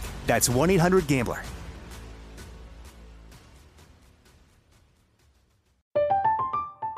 I'm Katya Adler, host of The Global Story. Over the last 25 years, I've covered conflicts in the Middle East, political and economic crises in Europe, drug cartels in Mexico. Now I'm covering the stories behind the news all over the world in conversation with those who break it. Join me Monday to Friday to find out what's happening, why, and what it all means. Follow the global story from the BBC wherever you listen to podcasts. Hi, I'm Cindy Crawford, and I'm the founder of Meaningful Beauty. Well, I don't know about you, but like, I never liked being told, oh, wow, you look so good for your age. Like, why even bother saying that? Why don't you just say you look great at any age, every age? That's what Meaningful Beauty is all about. We create products that make you feel confident in your skin at the age you are now. Meaningful Beauty. Beautiful skin at every age. Learn more at meaningfulbeauty.com. The wait is almost over. Get ready for the 2024 NFL season as the full schedule is announced. Every rivalry, every rematch, every rookie debut, every game revealed. The 2024 NFL schedule release, presented by Verizon, coming in May.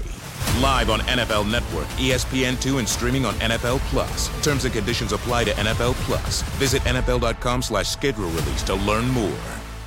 As well, I see CC Sabathia uh, right there, Mariano, Mariano Rivera, Trump supporter. Uh, see him right there. Uh, listen to this.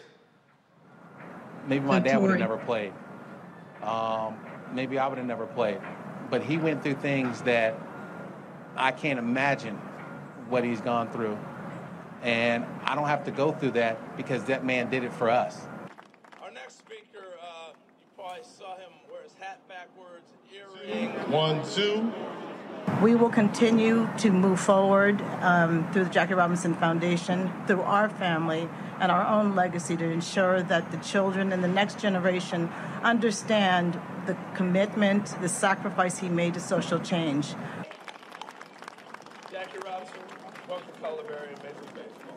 Appreciate you all joining. Thank you.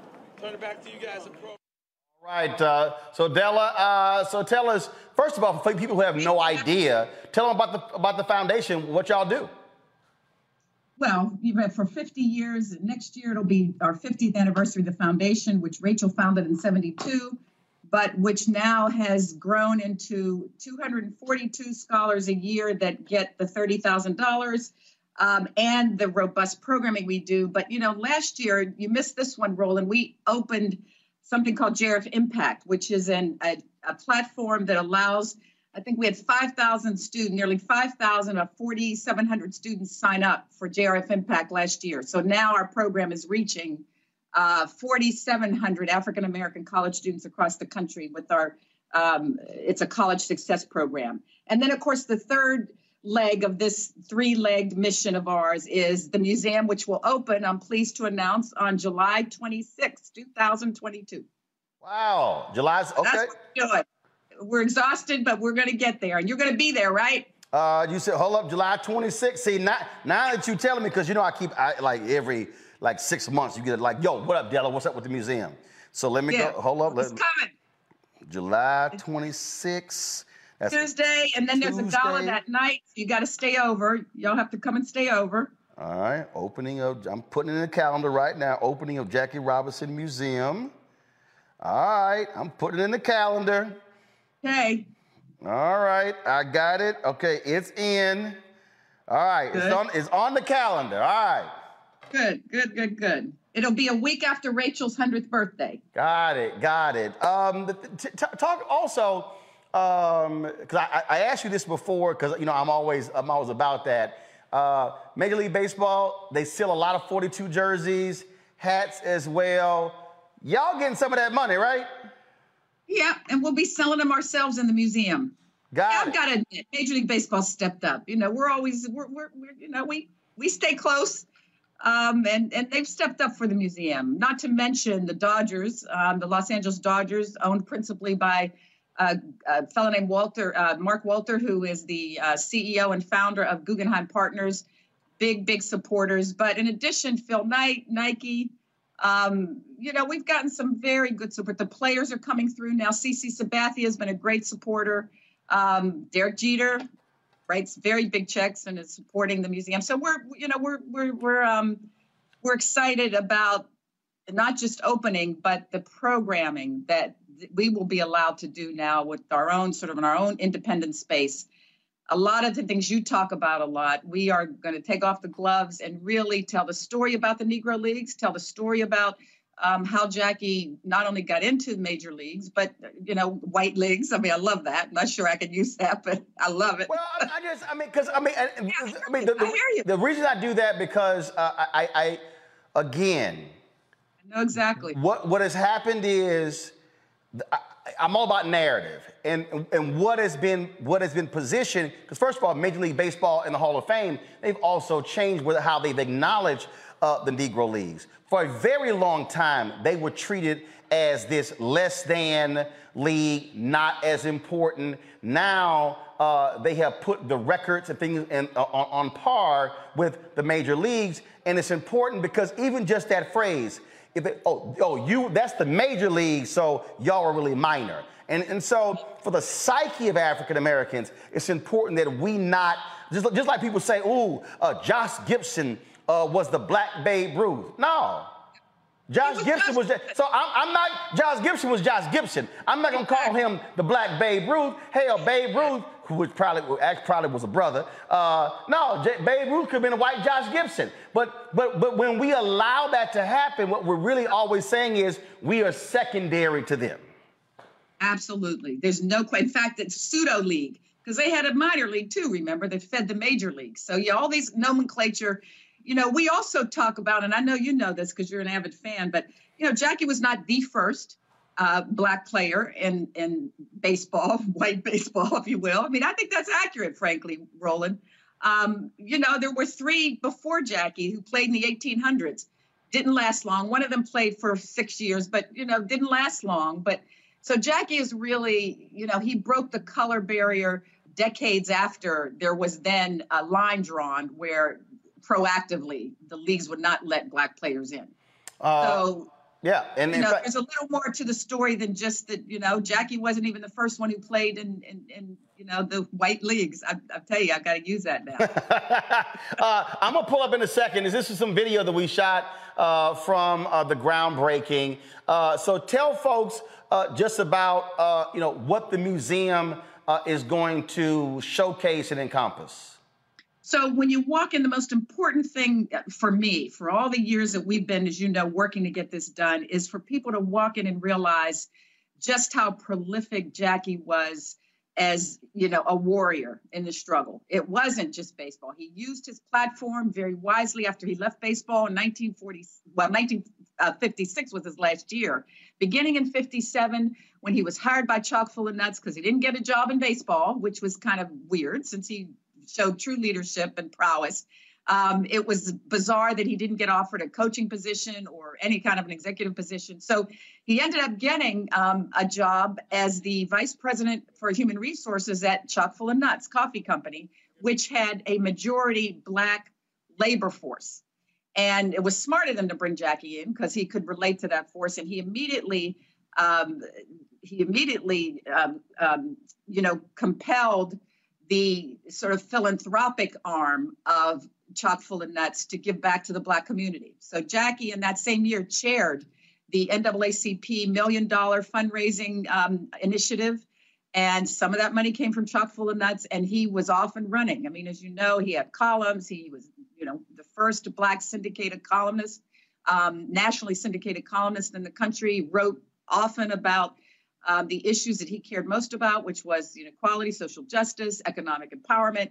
So, you know, the, the, the point is that Jackie used his platform, used his athletic celebrity, if you will, to better the community, to speak up to any chance he got. You know, he got on a plane after, you know, the Birmingham bombings and, and knew that the media would follow him because of his celebrity and hoped that they would see the water hoses and the dogs and everything else that was happening down south.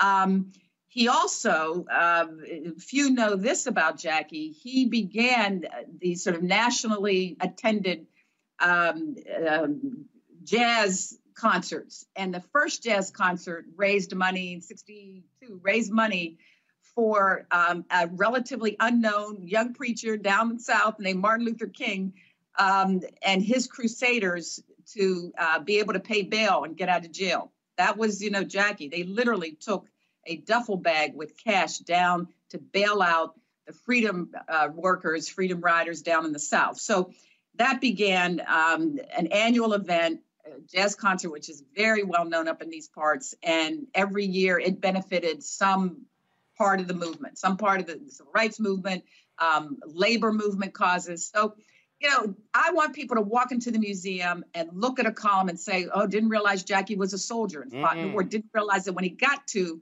um, the Army. His first protest there was why blacks were not admitted to officers training school. Mm. So he, I mean, he he was so, in the so, first. So, so really, really, what yeah, you're so trying what, what you're trying to do is ex- you're trying to expand the Jackie Roosevelt Robinson story because yeah, that's, the Jackie narrative. So, so, first of all, one of the things that I, I just add this to your plate. Uh, so Discovery just merged with Warner Media. Um, I don't know who actually did the movie it is very difficult to find the movie of Andre Braugher portraying Jackie Robinson, the trial of Jackie Robinson.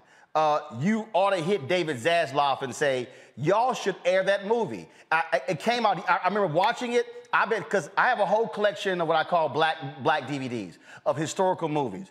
I have been yeah. looking for that one, and a whole generation of people have no idea no. what that, story of him fighting Jim Crow and literally putting his career in the Army on the line fighting that court martial. It was an amazing movie. It came out years ago, and a lot of people haven't seen it, and it's hard to even get a VHS copy of it. So it'd be great if they could somehow restore that movie. Uh, and so, uh, go. So that, so that just wonderful because again, that's a part of the story. Of course, the movie 42, starring Chadwick Boseman. Of course, you also have Jackie Robinson himself playing himself in his own movie as well. Not the greatest movie in the world, but you actually, but you actually see him. A lot of people well, honoring. Was Go ahead. Ruby Dee was great. Huh? Great. She played Rachel. Yeah, absolutely. Folks, so many people are honoring him today. This is Robinson Cano with the New York Mets. Uh, he actually uh, hit a home run today, first one in 19 months. He's named after Jackie Robinson. But I want, I'm gonna zoom in, folks. These were the special cleats that he wore today in honor of Jackie Robinson. Incredible, first of all, incredible cleats. I would love to have a pair of those shoes. Uh, that's just awesome. Uh, m- m- uh, uh, uh, maybe Della can get with uh, the folks at Rock Deep, the black athletic shoe company. I'm wearing their kicks right now. We had them on a couple of weeks ago to do a special edition Jackie Robinson shoes to benefit the foundation. Just an idea. Um, did you get, did you ever get those T-shirts I sent? from um, um, Spring Hill? Yes, I got the t-shirts. Oh, good. Yes, oh, Okay. I got yes, I got the t-shirts. right. Okay, I got Okay, the t-shirts. The Rock D, the Rock D sneakers, you said? Rock deep. It's black. I'm actually wearing, and again, you know, I got to coordinate. So I had to, luckily, they sent me these. So it went perfectly with the, this Dodgers jersey. Yeah. So, y'all, I, Got your, got your blue. Yes, Yeah. this is the only time I wear non-Astro stuff on April 15th. And so, so y'all, so the, so the, so this, this Brooklyn hat, y'all, is when I spoke to the Jackie Robinson Foundation. They, uh, Della and the crew gave me this in a gift bag, and so I'm wearing the hat. And so uh, I We appreciate. gotta get you some more swag. Yeah, we got to do that. Got questions for our panel? Let's see here. Matt or Michael or Kelly, any of y'all play baseball?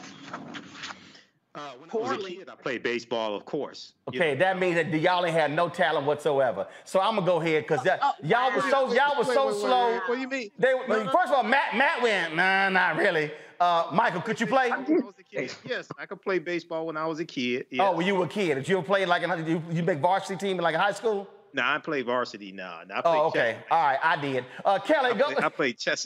Uh, what makes you think I don't have a question? Uh, First of all, because you ain't got the first question. Kelly, go. I do. oh, okay. So, okay. So, um, my question is um, regarding the museum itself. Um, I'm a museum fanatic by, you know, living in DC all my life and just loving the museum culture here. What is your favorite feature of this museum that you're really excited uh, for people to see and experience? Well, I have a few, and actually, I was with um, I was with um, um, uh, the NMAC people last week, and Lonnie has been just he's been my guru through this process. I mean, he's just been Lonnie Bunch has just been my savior. I was with him last week, and um, he asked me a similar question, but I think it would have to be there are two installations that I'm very excited about. One is um, a wall of 42 screens that will feature testimonials about Jackie from various, I mean, everybody from Spike Lee. I don't know, maybe we can get Roland to get on one of these. So we, we're starting to. You know I'll do it. To record. Okay, listen, I, I that I'm going to put you on the list because we've got some, we've got, um, we want to be able to rotate them. So we need even more than 42. So there will be, you know, little kids who may have confronted, you know, the story of Jackie Robinson um, at some point in their lives. So that's a, a, going to be a great feature. It's going to be very popular, um, I think, because of the, the people, the characters who will talk about it. And then there's another uh, feature that there's a huge scoreboard that um, goes 70 feet long as you walk into the main gallery, and it's interactive. And you will be able to uh, answer questions on small sort of media outlets uh, throughout the museum in real time. The results of that survey that you will answer will appear up on this huge scoreboard, and it will be juxtaposed with what other people have said on that question. So, um, popular question among the um, curators of the museum is, you know, let's talk about Colin Kaepernick and let's talk about how Jackie Robinson would not salute the flag back in the 40s and 50s because Mhm. he said, I'm a black man in America and I've got to, you know, make sure I register my um, fundamental complaint about how I am not a first class citizen. His So, book is called um, I Never Had It Made. And he said, if there's one black person who is not free, Not free. I never had it made. Exactly right. And and so we will that'll be that's a feature I'm excited about because we'll get a lot of sort of real time topical feedback from visitors on you know just what they think. You know what Jackie does for us is all of these issues we're confronting now. My tagline, Roland will tell you my tagline in my email is um, one of Jackie's quotes that uh, resonates with me still. Um, which is the most important issue of our time is the issue of first class citizenship for all Americans. And he said that in 1947. So I ask you, is that relevant? um, he talks about how, you know, Roland, your quote, but unless everybody has first class citizenship and the opportunity to achieve, and and and I and I have to tell you, um, we've gotten some pushback on that already. We've done some surveys with our focus groups, and um, there are going to be some there are going to be some fireworks at the museum. Well, got, but uh, let, let me go ahead and say this before I go to my next question, because he, he I, I, I, and here's I think, and you don't you don't have to confirm it. I go. Let me just say it, Della, because I know you got to raise the money and everything else. But here's the real deal. White America wants to treat Jackie Robinson like some civil rights bobblehead figure. I say the same thing every year about Dr. King. What people want to do is they want to strip the radicalness of Jackie Robinson. Absolutely. And so they want to strip, they want to essentially strip the blackness of Jackie Robinson the freedom fighter of oh, Jackie Robinson. Nice he was a nice Negro, but and, right, and, and, but but but see, they were oh Jackie Robinson, he didn't fight back. Jackie well, you Robinson. You see another Jackie Robinson. so, but but but it, it's sort of, but it's the same thing with King. And so when you had the folks, they sitting here giving the quotes. I called out many people. I said, hold up. When doing the Colin Kaepernick deal, I said, hold up. Don't forget what Jack. And there was somebody were even they were even trying to quote Jackie. I'm like, y'all didn't read his book. And so that that all so the, so what y'all are doing uh, for me, I think, which is great, by telling, like Paul Harvey say, story. the rest of the story. It's yep. like, wait a minute, hold up. And this and it wasn't just doing baseball. This is a brother who was swinging, who was pissed with Nixon, who was a who, black Jackie Robinson was a Republican who was like, y'all better be speaking on civil rights.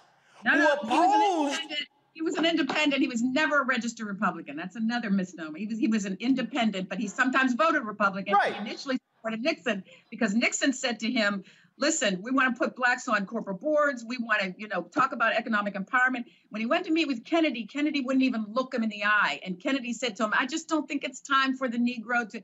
And Jackie walked away from his meeting with Kennedy and said, he's not ready. And then Nixon said the right thing. Look, slick politician that he was.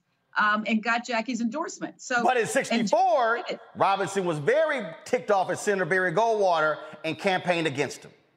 Absolutely and and rejected Nixon and talked about how wrong he was in assessing his character because he wasn't what he said he was and he didn't do what he said he was going to do. So but see, but that's the Robinson they don't want to talk about. Michael, just like yep, yep, Michael. All right. Thank you, Roland. Thank, thanks, Della, for uh, giving us this history lesson. Uh, can you talk about uh, Jackie Robinson um, testifying in 1949 at the uh, House okay. Committee on American Activities yep. against Paul Robeson and what that and, and why he did not want to testify but felt compelled to do so? Can you talk about that, please? Absolutely, and I, I, I was actually going to start talking about that, and I said, "Let me shut up and hear the questions." But and I did an interview with the Black Press, this group called um, uh, uh, more to black. Uh, Enjoy all your favorite sports like never before at BetMGM. Signing up and playing is so easy. Simply sign up using code Buckeye and receive up to $1,500 back in bonus bets if you don't win your first bet. When you register with BetMGM, you can get instant access to a variety of parlay selection features, live betting options, and the best daily promotions in the business. And with BetMGM at your fingertips, every play and every game matter more than ever. Place your moneyline, prop, and parlay bets with the king of sportsbooks today. Sign up using code Buckeye and receive up to $1,500 back in bonus bets if you don't win your first bet. That's right, up to $1,500. Again, sign up using code Buckeye and receive up to $1,500 back in bonus bets if you don't win your first bet. BetMGM and GameSense remind you to play responsibly. 21 plus and present in Ohio. Subject to eligibility requirements. Rewards are non-withdrawable bonus bets that expire in seven days. Gambling problem? Call 1-800-GAMBLER in partnership with MGM Northfield Park. That's 1-800-GAMBLER.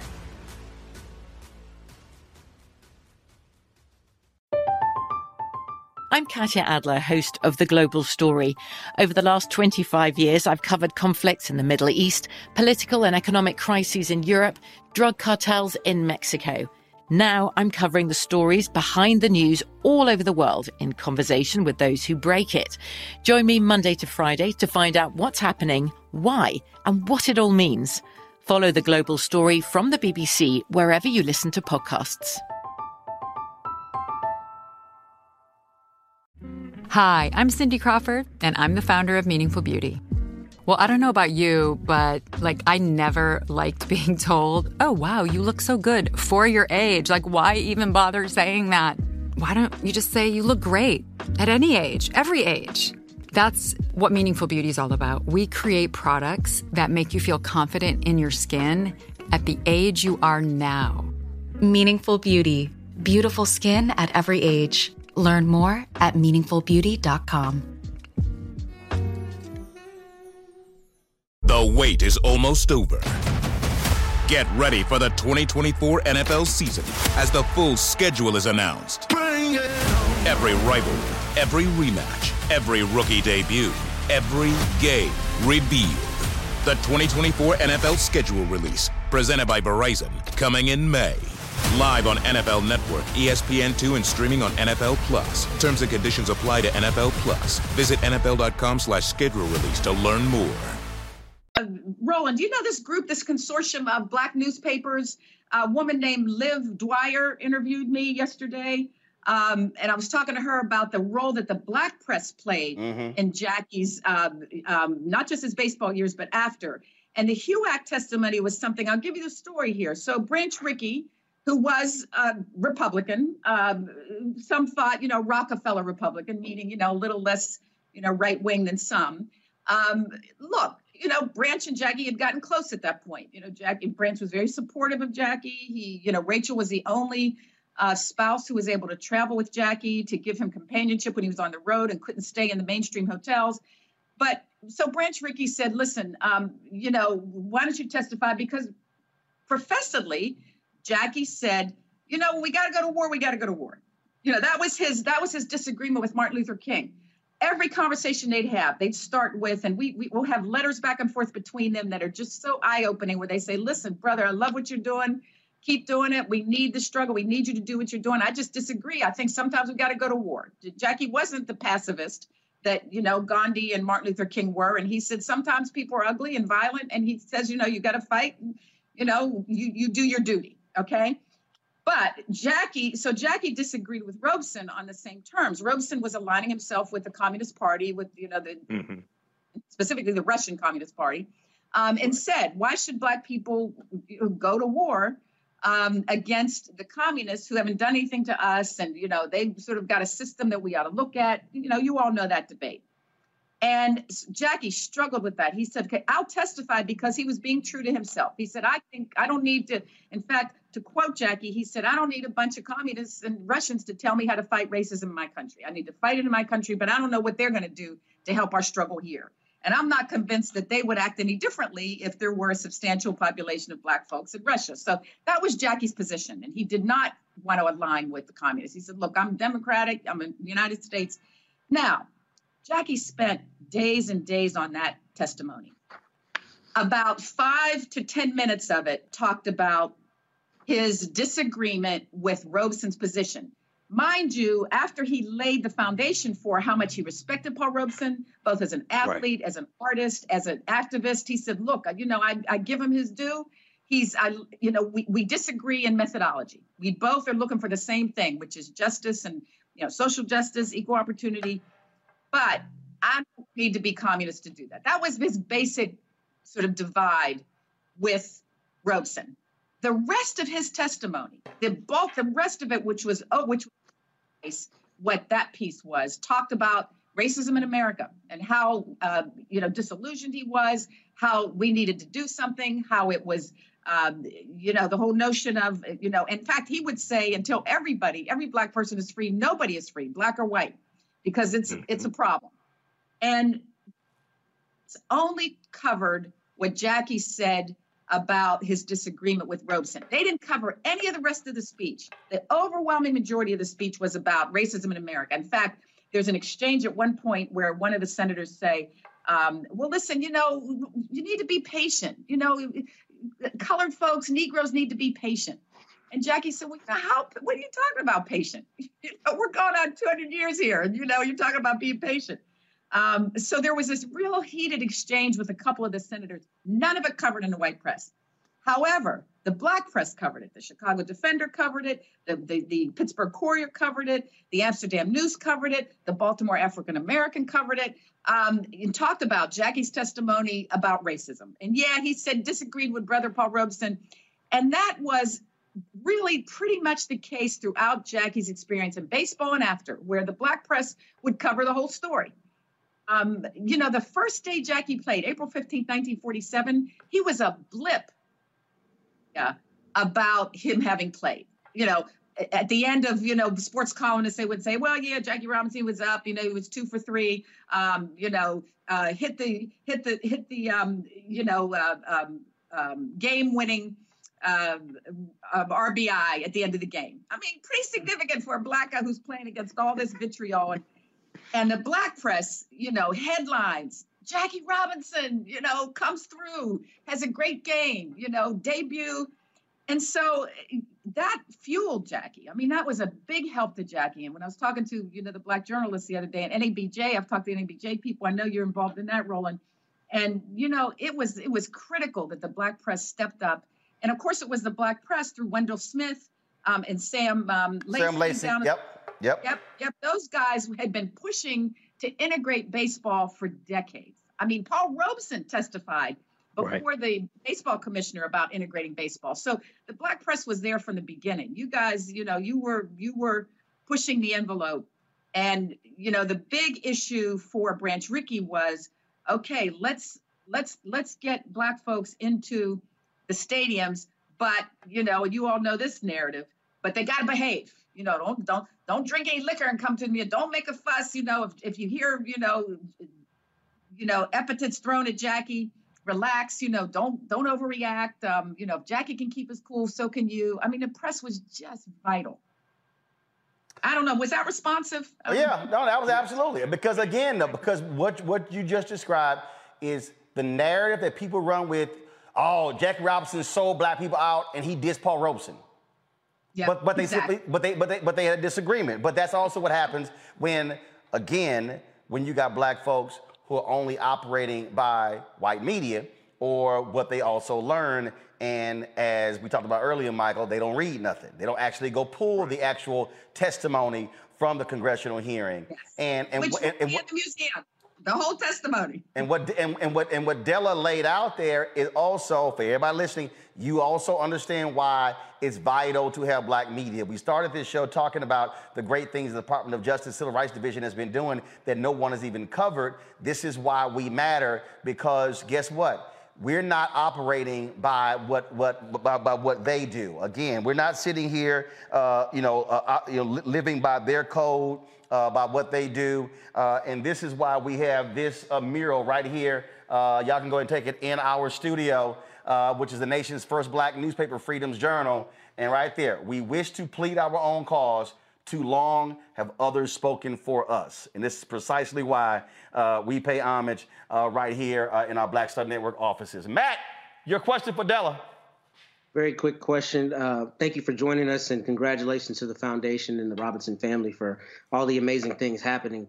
Uh, there was a little infographic that said 7.2% of the uh, rosters in the MLB have black players on um, in terms of the percentage of players, or 7.2% of those are black. So, does the foundation have any partnerships or any activities to help bolster those numbers in the MLB of black players? Well, let me just say I'm impressed. You guys are hitting all the hot buttons today, all the things that are very much on the screen, so to speak. Okay, so um, to answer your question as to whether we're involved, look, we have to, to some extent, stay in our lane, which is, you know, we're a college scholarship program. Our goal is to get African American students not just through college, but get them to self-actualize. You know, get them to to uh, you know be able to take advantage of all that's available to them. So exposing them to their options and then, of course, the museum, which broadens substantially, you know, our mission broadens what we can do. So here's an example. Have you heard about the Players Alliance? It's a relatively new, it's a two-year-old organization going on its second year that was started by um, Curtis Granderson, uh, CC Sabathia, a group of black ball players, uh, baseball players who, in the aftermath of George Floyd, it really did grow out of that, wanted to form, basically form a black uh, Baseball Players Union. So this is separate from the Players Association, which, by the way, now has its, as, at its helm the first African American and the first former baseball player named Tony Clark, wonderful guy, heading it. So Tony, as you alluded to, Roland, you know, Tony's a little compromise. You know, he's got a he represents. It's like Barack Obama. He represents all the baseball players. Uh, but Tony's head is, is very much. He's very active in uh, pushing the envelope for um, uh, recruiting more Black players. So just give you a little more um, flesh on those statistics. So in 19 in, in 1981, uh, the percentage of, of Black ball players was baseball players was 18.7 percent. Okay. So here we are. Um, let's fast forward another um, almost 30 years, right? And the black ball players last year was 7.6. This year, as you pointed out, it dropped to 7.2. So it's going down. It's steadily going down, and it's continuing to go down. Um, is there a concern about that? I mean, I'm not in the heads of, of either Rob, uh, the, the commissioner of baseball. I'm not in the heads of the team owners, which of course, you know, are a very strong force behind these issues, uh, particularly the wealthy team owners.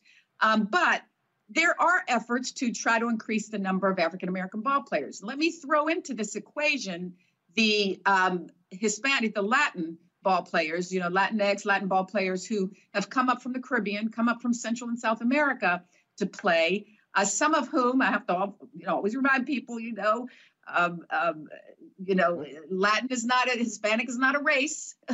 so there are Black Hispanics and there are other Hispanics. There are white Hispanics. There are those who are of mixed race. However, you know, whatever nomenclature we're using today.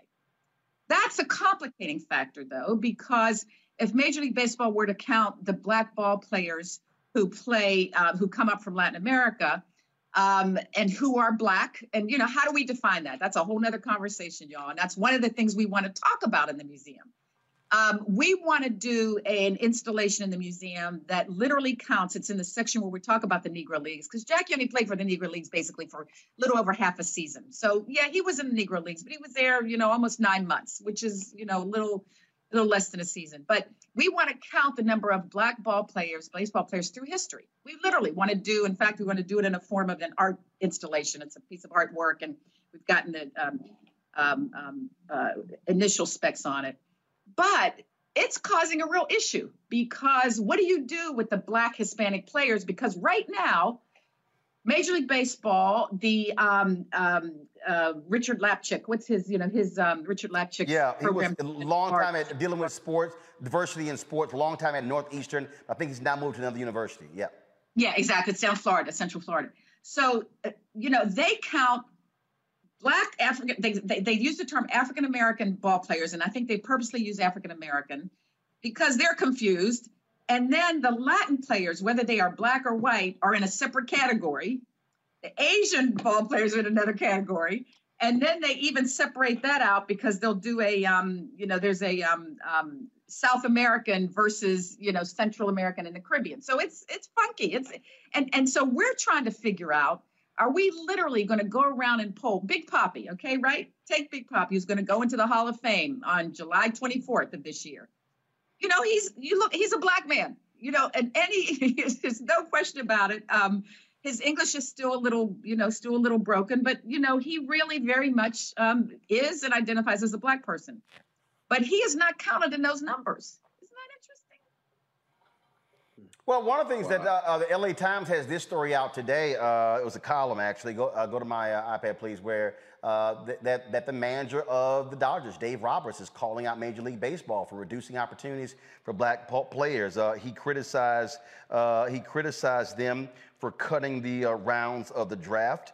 He said that is having an adverse impact. Um, they also eliminated 43 minor league teams. Uh, that was about a thousand players. Uh, and yep. so, and he said, look, this has an impact on uh, player. This is when you're talking about undeveloped, raw, talented African American players. That process takes time. It always has. When the draft is shortened, it just doesn't give those same guys the opportunities. Uh, it also uh, it also doesn't give the organizations the opportunity to see those guys or identify those guys. And so he so and he said it. He said, you know what? In years past, I wouldn't have spoken out, but now I am. And he said, I'm I'm now concerned myself with more than just uh, managing on the field. And I think um, uh, and, and so back to that circle, though, the Players Alliance, Roland, that's one of their goals. One of the goals of this group that got to these black ball players, and they yep. raise money every Jackie Robinson Day. They ask, and some of the white players contribute too, by the way. They ask for players to give their their salary for the day for Jackie Robinson Day to the Players Allowance, uh, Alliance, and and that money is being used primarily. A good part of their agenda is to recruit in Black communities to go and do, you know, training seminars in Black communities, baseball seminars. So, you know, that's one of their one of their goals. Um, Major League Baseball has contributed um, $100 million. I mean, um, um, um, $10 million to that effort. Um, so, you know, there are some initiatives like that. Um, Harold Reynolds, you know, obviously well-known MLB baseball commentator, is talking about forming um, a, you know, um, find, you know, where are the 42s, which is to go around not to colleges and universities, but to some of the, you know, the farm teams to go to the neighborhoods where um, some black, some some of these black players are playing some really good baseball, um, and recruiting that way. Not only recruiting from college, not only recruiting from high school. So, in any event, uh, yep. sort of long-winded answer to your question, there are efforts. Yep. You know, let's see what happens. Well, bottom line is uh, pressure bust pipes, and those things must continue. So, Dell, it's always good to see you. We appreciate it. If folks want to support the foundation, where, where, where do they go? www.jackierobinson.org. One word, Jackie Robinson. And hope to see you guys at the museum. Well, uh, first of all, we, we, will be there. Our cameras will be there. Uh, and uh, of course, you know, Stephen again. A. Smith is going to do, Stephen A. Um, going to broadcast live from the museum that day. They're going to string it live. ESPN's going to string it live. So well, if you well, can't make it to the opening. Oh, no, no, no. Well, first of all, remember, uh, I own this, so I can stream it too. And uh, I don't have to ask oh. anybody. We can broadcast from there as well. Good. Of course. See? That's how we do it. Absolutely. All right, Della. I appreciate okay, it. guys. Thanks a lot. Thank you very much. All right. Have a good one. Folks, going to a break when we come back. Remember that white Republican in Virginia mad at Phyllis Randall and the Deltas? Oh, he has apologized. Ooh, can't wait to hear my panel talk about that. You're watching Roland Martin Unfiltered right here on the Black Star Network on Jack Robinson Day. YouTube folks, y'all hit that uh, like button. We should get a thousand by now. Facebook, hit the like and share button as well. I'll be right back. On the next A Balanced Life, the Bible says that the spirit is willing, but the flesh is weak. After two years of hunkering down, we can all relate to that. Spring, sun, and fun we may be ready to get out there, but our bodies may not be ready to party. On the next A Balanced Life, we're going to get our mind, body, and spirit on the same page. That's A Balanced Life with Dr. Jackie here on the Black Star Network. We're all impacted by the culture, whether we know it or not. From politics to music and entertainment, it's a huge part of our lives, and we're going to talk about it every day right here on The Culture with me, Faraji Muhammad, only on the Black Star Network. Hey, I'm Deon Cole from Black. Randall. It looks like you're in the D.C. area, so you might actually have. Yes, I'm, I'm, based in D.C. I live in Loudoun County. I do know Phyllis Randall. So, Phyllis likes to show, and this really has me curious again. Like, why would why would Phyllis Randall hire the Miss Chairman of the Loudoun County uh, Board of Supervisors? Does we've already declared that Phyllis Randall's a Delta. Issue. That's hold on. That's one person. Name no, them. Phyllis Phyllis Randall's a public person. I'm no. certainly not going to name the private individual. I've researched, but I've not personally heard from Phyllis Randall. I'm not. This all starts with Phyllis Randall hiring the executive director. No, it doesn't. No. First of all, Phil, hold on. I, I, I, Phyllis Randall did not embezzle anything. No, she did not, but her executive director did. I just, I want, but I want to make sure you're on record by saying that. Well, that was Scott uh, Pio, who is the um, uh, chair of the Loudoun County Republican Party. Uh, had him on the show a couple days ago. Got a little contentious there. We had Phyllis Randall, of course, who is a county supervisor, on yesterday, uh, ripping into him. So, well, looks like Scott has gotten an earful from a whole bunch of y'all. So uh, a couple of hours ago, he dropped this apology on social media. Uh, over the last few days, I have reflected and talked to many Virginians about my recent insensitive remarks, I apologize for my comments and regret that they did not truly represent what I or my party truly believe. Our new lieutenant governor and attorney general, both Republicans, represent the first black woman and first Hispanic person elected statewide in Virginia America's a wonderful melting pot of ethnicities and cultures, and I'm grateful that Loudoun County and Virginia are a beautiful reflection of that liberty and diversity. It's amazing, Kelly, when you catch that heat, it's on your ass. I mean, of all the sororities, you pick the largest black one to come after. I mean, I mean, I, I, am pretty sure they're the largest one. Yeah, they are. Um, yeah, I. That was just dumb that was just really, really dumb. It's the caucasity for me. I mean, it, it was abundantly clear that he knows nothing about Divine Nine organizations, black sororities and fraternities, or even the culture in which they they came to be. Um, I'm not Greek personally, but going to an HBCU and having God knows how many friends, family, aunts, uncles who are in these respective organizations, I can't imagine disparaging them on the level that this man did with with gumption. That that was the thing. Again it the caucasity was in abundance that day and it seems like a pretty shallow apology to me but if they take it you like it i love it uh, and again bottom, bottom line is yes he apologized uh, but be very careful matt what situation you step into uh, because you can you, you you can learn pretty fast and i tried to warn him I try. I, I told him hey Scott, I don't know if you want this Heat player, so you might you, you might want to back up. But again, hashtag, we tried to tell you. Then he came on the show and doubled down. It looked like right, and people out, outside of the show got after him. So I don't have anything to add beyond you know I'm a Howard man and I've seen Deltas, obviously Alpha Chapter Deltas.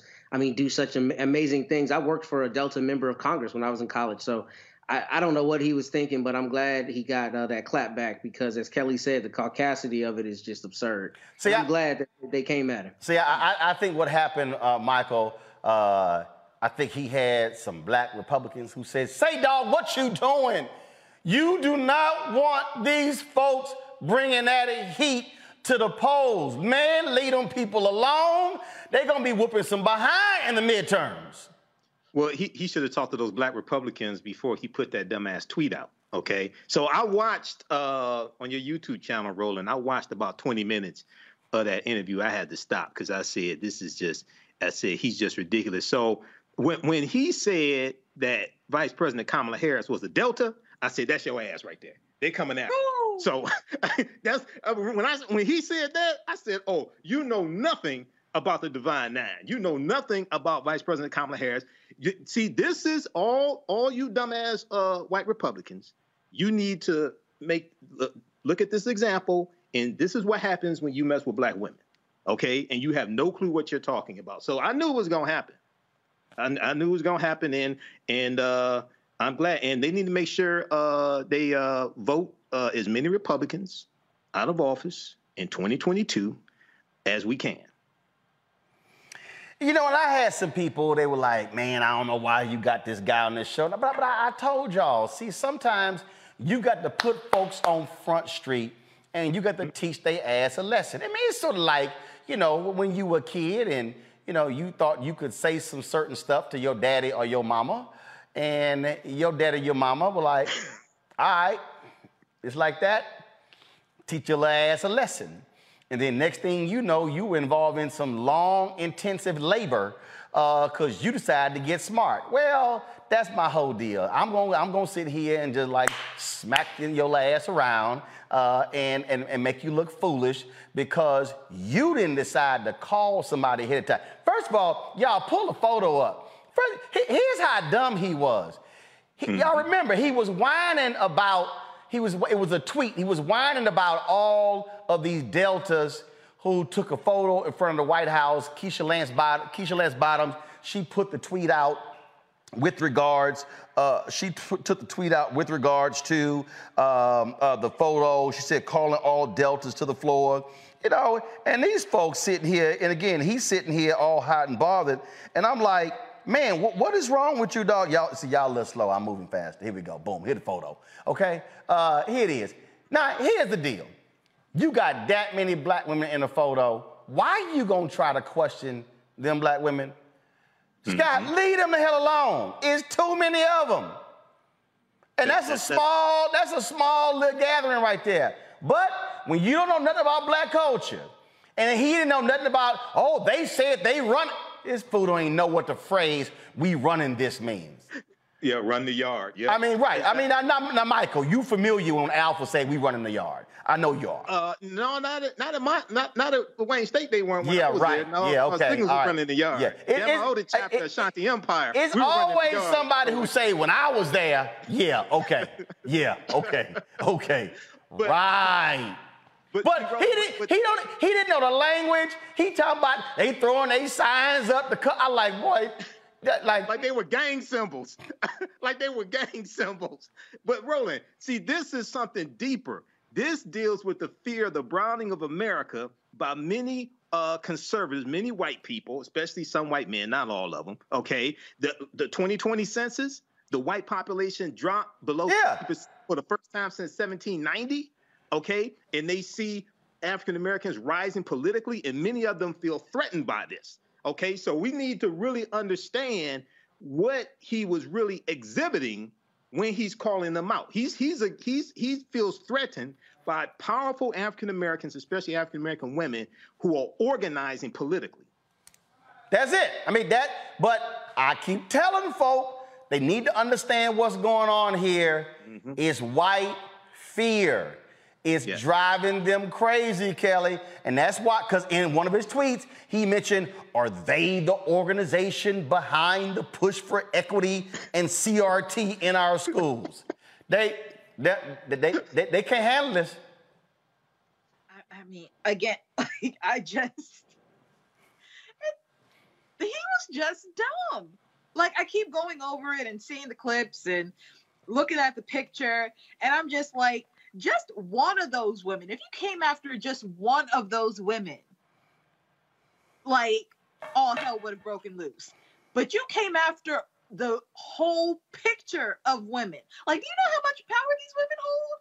Like Delta Sigma Theta notwithstanding, who they are, congresswomen, executive directors, just connected on the hill. Like, he's glad he better be glad he got a job. You know what I'm saying? Like they they got some power, and not because of some gang stuff and whatever he thought. It's because they work to get to where they are, and they know the system, and they also know how to navigate in that system. And when they see something like this man who frankly doesn't belong in the system, who is a detriment to the system, I think they gave him grace by not rooting him out. Like a lot of grace. So Um, just after just one, like, I, mm. I'm trying. Hey, Matt, I'm t- I I keep telling I keep telling these pe- what we're dealing with. We're dealing with people because remember he was talking about power and and and they saying they're running this and running that. That's the fear. It is the fear of African Americans assuming power, African Americans now having a say in this republic. And it's not only the fear, it's the fear mixed with indignation. Because if you look at that tweet, he said Skull and Bones has lost its power. So it's not only a fear of black people having power, it's an anger about losing power relative to black people's power increasing. Um, I thought that was really important that he noted that Skull and Bones has lost their power, and then he juxtaposes that to Delta Sigma Theta as the organization that supplanted Skull and Bones. So I think you're exactly right with that fear, but th- I think it's in addition to the indignation for watching uh, the the grasp on that power slip away. Hey, folks, I'm telling y'all, uh, we we have not uh, we have not taken any uh, pre-orders, but this is dropping in September, and y'all, I picked this cover photo for a reason. Pull it up. These are all those white folks who were out in front of. Now pull up on my on my television, please. Thank you. Who were out in front of the Capitol with their Trump signs and their Trump flags, and that's why the book is called White Fear How the Browning of America is Making White Folks Lose Their Minds. That's mm-hmm. dropping in September, and that's what this whole thing was about this complaining about the power of these deltas. That's what's driving it. All right, y'all, going to a break. We come back. We're going to talk education matters right here on Roland Martin Unfiltered. Uh, don't forget the folks to support us what we do. Download the Black Star Network app, all platforms, Apple phone, Android phone, Apple TV, Android TV, uh, Roku, Amazon Fire, Xbox One, Samsung Smart TV. Uh, you also, of course, can join our Bring the Funk fan club. Every dollar you give goes to support what, what we do. Uh, you know that's that's critically important for us folks. Uh, P.O. Box 57196, Washington, D.C. 200370196. Uh, and of course, Cash App is dollar sign RM Unfiltered. Uh, we have PayPal is R Martin Unfiltered. Uh, Venmo is uh, RM Unfiltered.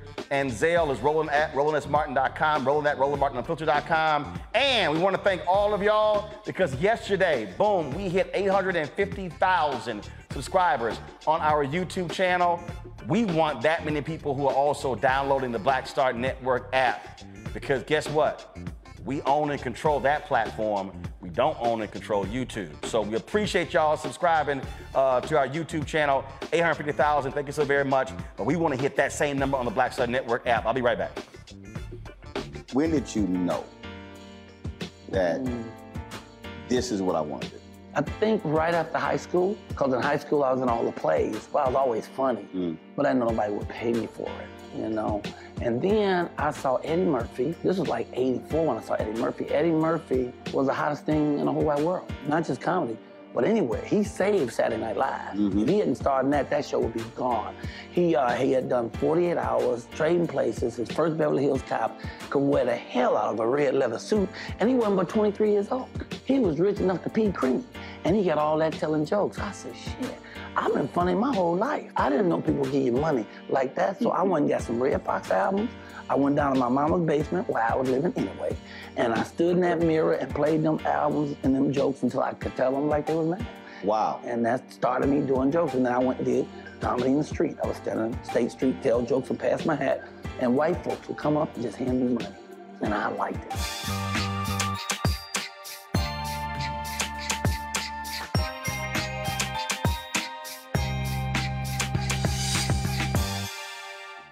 This is Judge Math. What's going on, everybody? It's your boy Mack Wilds, and you are watching Roland Martin Unfiltered.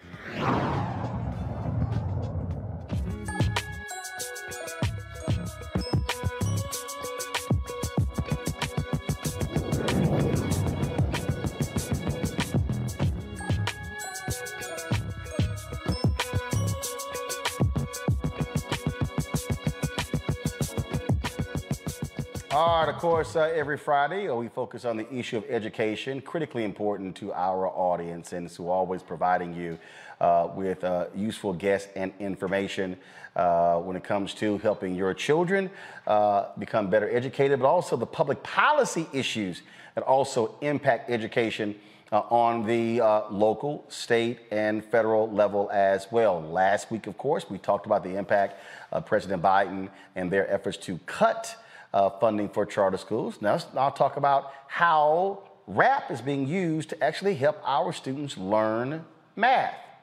A math teacher in my native state of Texas found a different approach to help his students who are struggling to grasp tough math concepts. He utilizes rap music. Check out Thomas Mayfield. West Side coming through, reppin' come on Mac, fifth grade is the truth. Learning decimal place values is super easy. So cold with my math, you can call me breezy. Track from the bay, I can teach all day. Listen close, don't straight, I write numbers three ways. Word form, standard form, and expanding notation. Sing aloud if you're ready to impress the nation. Now let's break this thing down. Let's start with the tens. Like a dime to a dollar is one out of ten. Then we move to the hundreds, one point out Mayfield teaches at a Title I school in Fort Worth. He said he immediately saw results with his new method. He, of course, the rapid educator joins us right now. So, when you say you saw immediate results, how so? Thomas, can you hear me? Can you hear me? Yes, sir. I can hear you. There we go. All right. So. Enjoy all your favorite sports like never before at BetMGM. Signing up and playing is so easy. Simply sign up using code Buckeye and receive up to $1,500 back in bonus bets if you don't win your first bet. When you register with BetMGM, you can get instant access to a variety of parlay selection features, live betting options, and the best daily promotions in the business. And with BetMGM at your fingertips, every play and every game matter more than ever. Place your money line, prop, and parlay bets with the king of sportsbooks today. Sign up using code Buckeye and receive up to $1,500 back in bonus bets if you don't win your first bet. That's right, up to $1,500. Again, sign up using code Buckeye and receive up to $1,500 back in bonus bets if you don't win your first bet. BetMGM and GameSense remind you to play responsibly. 21 plus and present in Ohio. Subject to eligibility requirements. Rewards are non-withdrawable bonus bets that expire in seven days. Gambling problem? Call 1-800-GAMBLER in partnership with MGM Northfield Park. That's 1-800-GAMBLER.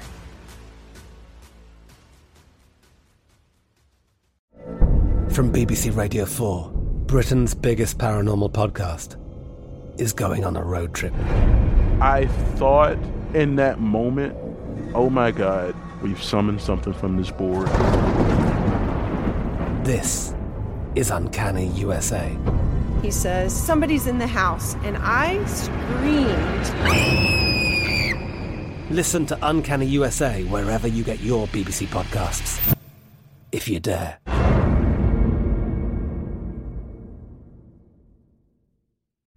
Hi, I'm Cindy Crawford, and I'm the founder of Meaningful Beauty.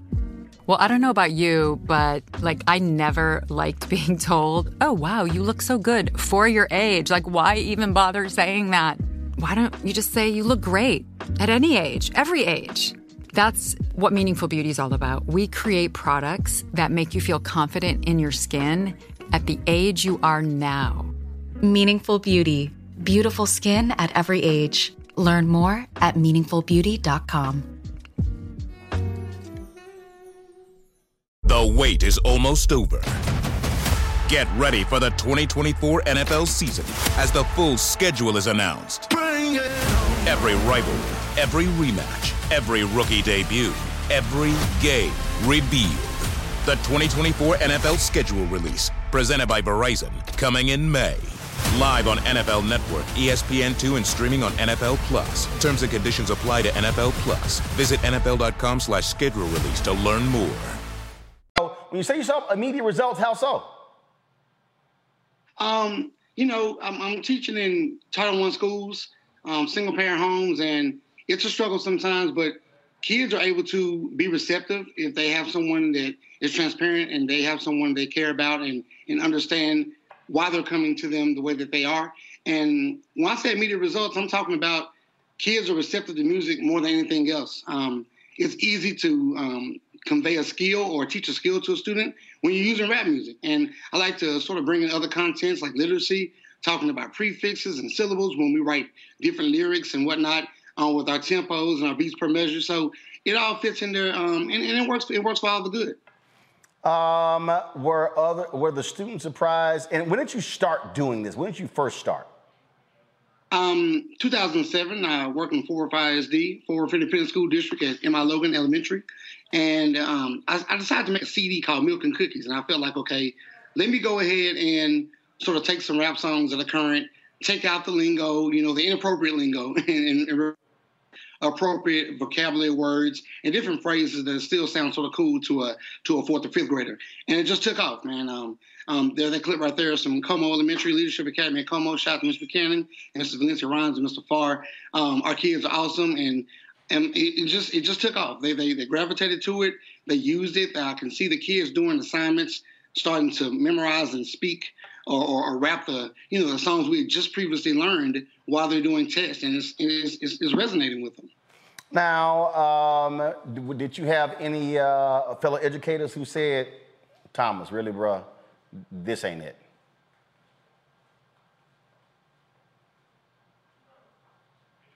Did you, uh, you freeze? Did you hear the question, Thomas? Say it again for me, Roland. I said, uh, did you have any your fellow educators who say, Thomas, this ain't it? Yeah, I had a couple. Um, you know, I have criticism every now and then, and um, you have to band together with people that have that comfortability and wanting to reach all students and then you know d- discover that we can we can tap into everybody's skill, everybody's talent. And um, a couple of colleagues I sort of came up with that that idea as far as the culturally responsive practices we want to implement in our schools. Um, Sir Princeton Harden, um, my guy, Mr. Jeffrey Vincent, we all are sort of on the same wave. And, um, you know, you just have to make sure that you show results. I think a lot of teachers are reluctant to um, change their mindset because they are often not able to see results, but results pay. I mean, and, and our test scores, um, wherever wherever school, you know, I, have been at um, Sunrise, um, MI Logan, even Como, um, they, they've just taken off. Um, I'm gonna go to questions uh, in a second. Uh, maybe if one of my teachers had done this, because I, I didn't know what the hell they were talking about in math class. I, I, I had no damn idea. Matt, look, and I was straight. Look, I told my teachers. Let me explain something y'all. I said I don't see Pythagoras theorem or none of that in my future. I said, but I can count money. I said so that I can negotiate. I did. Y'all think I'm lying? I was straight up honest. I didn't know what the hell they were talking about in that math class. Algebra, geometry made no sense to me, but I knew how to count money. Uh, Matt, question. well, first, first, brother, I appreciate what you're doing on the other side of the state. I'm at the bottom of Texas, but uh, I appreciate your efforts. Um, and I wanted to ask I know Tarrant County and, and, Fort Worth are pretty conservative, and right now, kind of um, issues with CRT, with uh, critical race theory, are really a big issue as it relates to schools in particular. So, have you had the school district and parents pushing back on it, trying to kind of make a, a marriage between critical race theory and rap? What's being taught? Have you dealt with any issues related to that? Not, not as far as rap is concerned. Um, the critical race theory aspect is so sort of like with um, different factual information. Like um, you talk about the Trail of Tears, you talk about um, the racism that occurred 1955, 1960s, around that time. Um, you might push back if you give your opinions, but if you're stating factual information and you're using music and you have a bond with your, your families and your communities, that's the first thing you have to develop so that they know that you're doing it for the betterment of the students and making them, you know, proud about what they're learning and, and, and excelling in school. So I think we have that bond, that, com- that communication, that open line of communication. Um, there's not really pushback. And I haven't experienced a lot of pushback from CRT from that aspect at all. Good. Thank you. All right then, um, Michael, uh, you're next. I, I, don't, and Michael, just I, I, don't think he's a Sigma. I just want to let you know that. I don't, I don't, I don't think so. oh, it's okay, Roland. It's all right. Look at look at his face. He like he like, oh, absolutely not. Go. He like, oh, hell to the no. it's all right. It's all good, Roland. Hey, Thomas, this is something great that you're doing, and uh, you know, our children really love music and gravitate to it. So, have um, just curious, have any of the other teachers maybe started doing the same thing, maybe for science, maybe for other subjects? because you can use this to teach different subjects as well if you have a creative teacher. Yeah, man. Hey, shout out to my guy, Sir Princeton Harden, repping the Ron Clark Academy, Atlanta, GA. Uh, one of the best science teachers in America, hands down. Um, he's a product of Fort Worth. Um, great guy, cool spirit. He's very current, very trendy, and we have to realize that you know a lot of districts are are looking at the charter schools and hey, the charter schools are taking kids, this and that. But what are we doing to keep our kids? You know, we have to think outside right. the box. And I think that getting getting um, to where we can provide training for teachers to be more comfortable, and, and you know, because everybody's not going to step in and do a, a 16 bar melody, you know. So right. I get it. Right. But at the same time, being comfortable and giving yourself a shot for the kids, and, and again, the, the forefront should be for the kids. I mean, it shouldn't be a problem. And, and like I said, it's, it's, it's generated different buzz across the nation. Um, I've been doing this since 07. Shout out to the ladies in my Look, look like uh, he froze again for a second. Hopefully, we'll yeah. get him uh, get him right back. Uh, Thomas, you back? Oh, yes, sir. I'm here. I'm here. All right, then. Well, your signal's going in and out there. Uh, Kelly, your question for Thomas.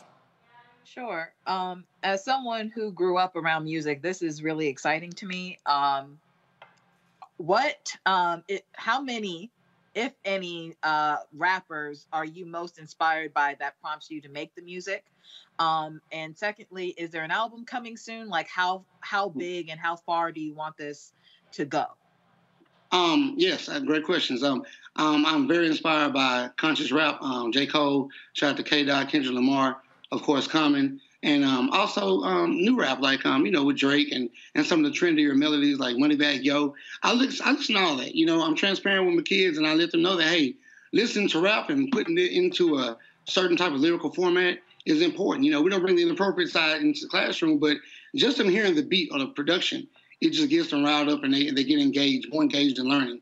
And um, yes, in, in, in the fall, I'm planning on doing a short film. I want to produce and um, write the entire soundtrack. I'm a writer outside of school, a songwriter as well. And as far as the album, not right now, but um, maybe in the future, in the springtime of 23, we'll check into something like that. Well, uh, I'll end it with this here. You may not, uh, you may not know this, uh, but um, what you're doing is very similar to uh, a sister who is the genesis, if you will, of KIPP, the Charter School Network. Her name was Harriet Ball. Harriet Ball, uh, she, she passed away 11 years ago of a heart attack at the age of 64, but it was, it was Harriet Ball who was using music to teach her students. And one of the founders uh, was a fellow teacher. He was across the hallway.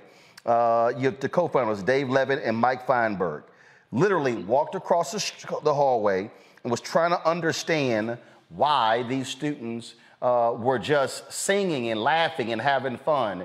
And as you see, this is the Washington Post story. She gave them a host of original songs, chants, and games to encourage learning. They took the name of their network from her most popular chant, uh, which was "You gotta read, baby, read. You gotta read, baby, read." And it go. The more you read, the more you know, because knowledge is power, power is money, and I want it.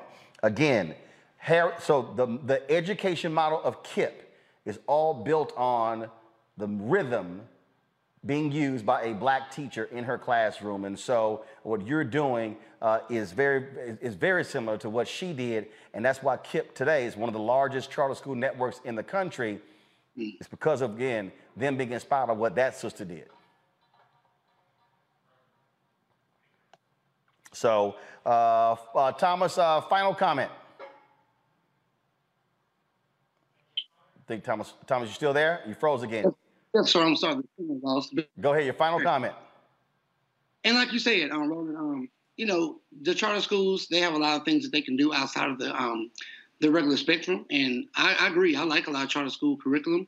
Um, I love my district's curriculum. But I think, again, um, just getting training for teachers is probably, probably the, the first and most important thing that we need to implement or implement um, within this next upcoming school year. And again, I'm, I'm grateful for being on this show. I do it for the kids, not for the notoriety. I fund these videos and these songs and the production and the um, the engineering and the studio time myself. And I just I'm just really grateful to have touched so many lives um, that I've taught, and former students, current students, and even future students. So again, thank you. And you know, whenever you get a chance, Roland, just try to visit 421 North Albany Street if you can.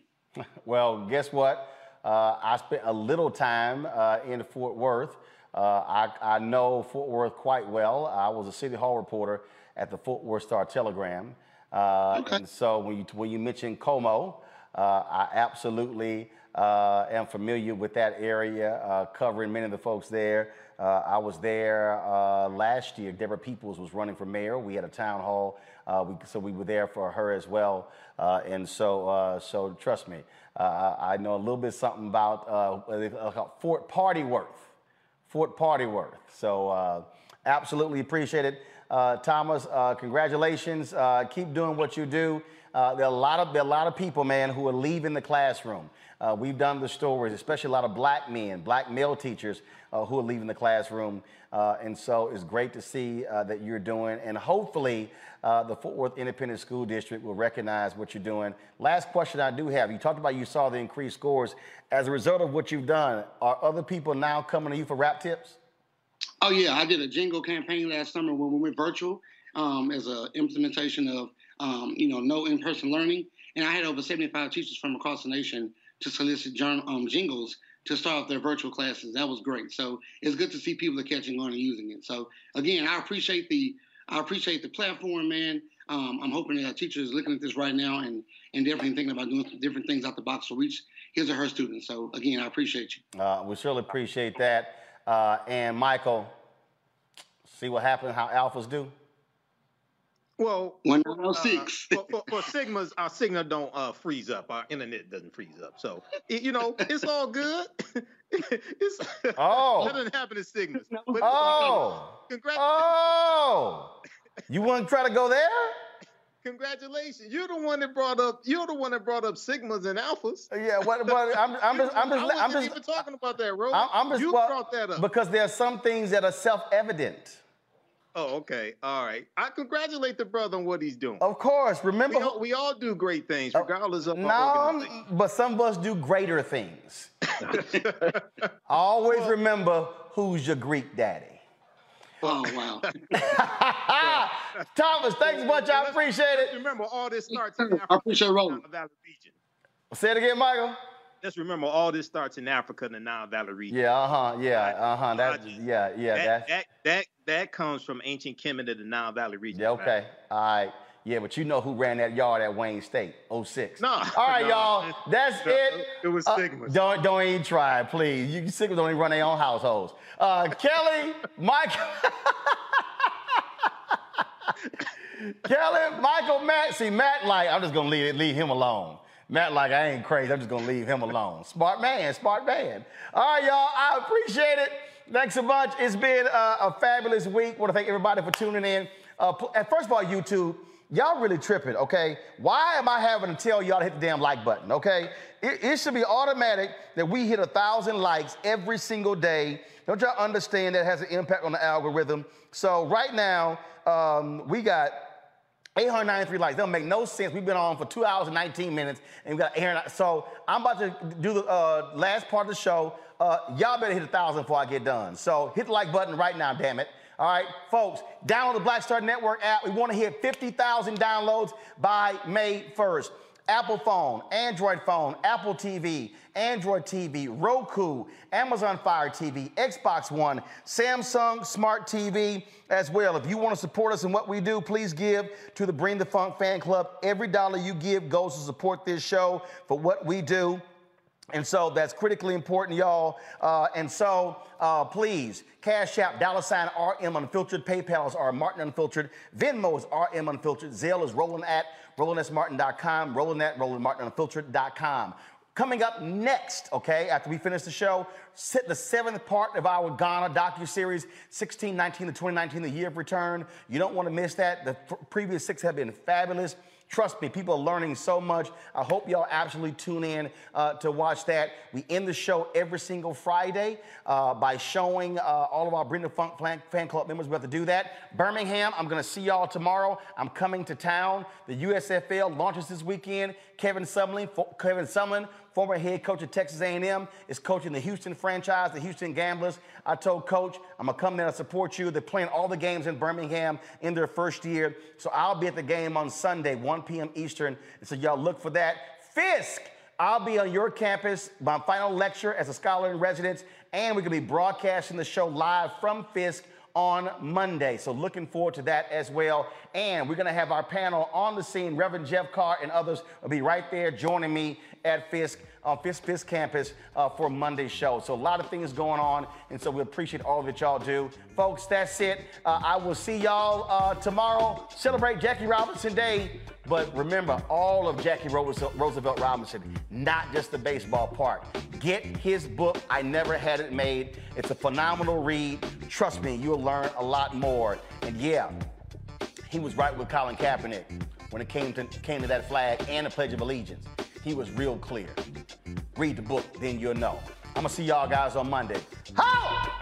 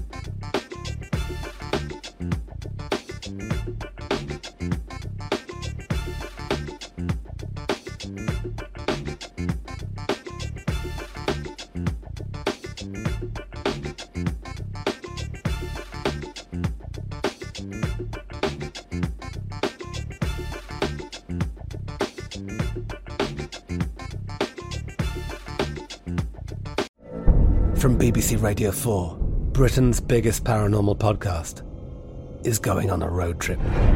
I thought in that moment, oh my God, we've summoned something from this board. This is Uncanny USA. He says, Somebody's in the house, and I screamed. Listen to Uncanny USA wherever you get your BBC podcasts, if you dare.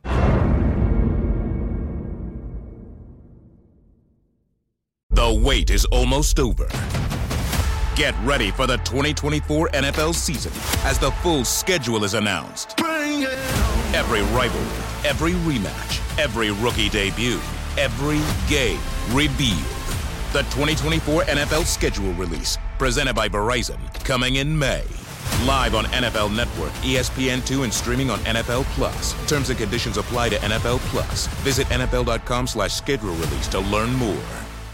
If a new house is on your wish list in the next five years, grow your savings faster and experience your dreams with an Ohio Homebuyer Plus account from Kemba Financial Credit Union. A savings account specifically designed to save for a new home where you can earn 7% APY, a $500 matching bonus, and a $1,500 mortgage closing cost credit. Learn more at Kemba.org. Offer expires March 31st, 2025. APY equals annual percentage yield. Restrictions apply. NMLS 292230. Equal housing lender. Federally insured by NCUA. Hello, it is Ryan, and I was on a flight the other day playing one of my favorite social spin slot games on chumbacasino.com. I looked over the person sitting next to me, and you know what they were doing? They were also playing Chumba Casino. Coincidence? I think not. Everybody's loving having fun with it. Chumba Casino is home to hundreds of casino style games that you can play for free anytime, anywhere, even at 30,000 feet. So sign up now at chumbacasino.com to claim your free welcome bonus. That's chumbacasino.com and live the Chumba life. No purchase necessary. VGW Void were prohibited by law. See terms and conditions. 18 plus.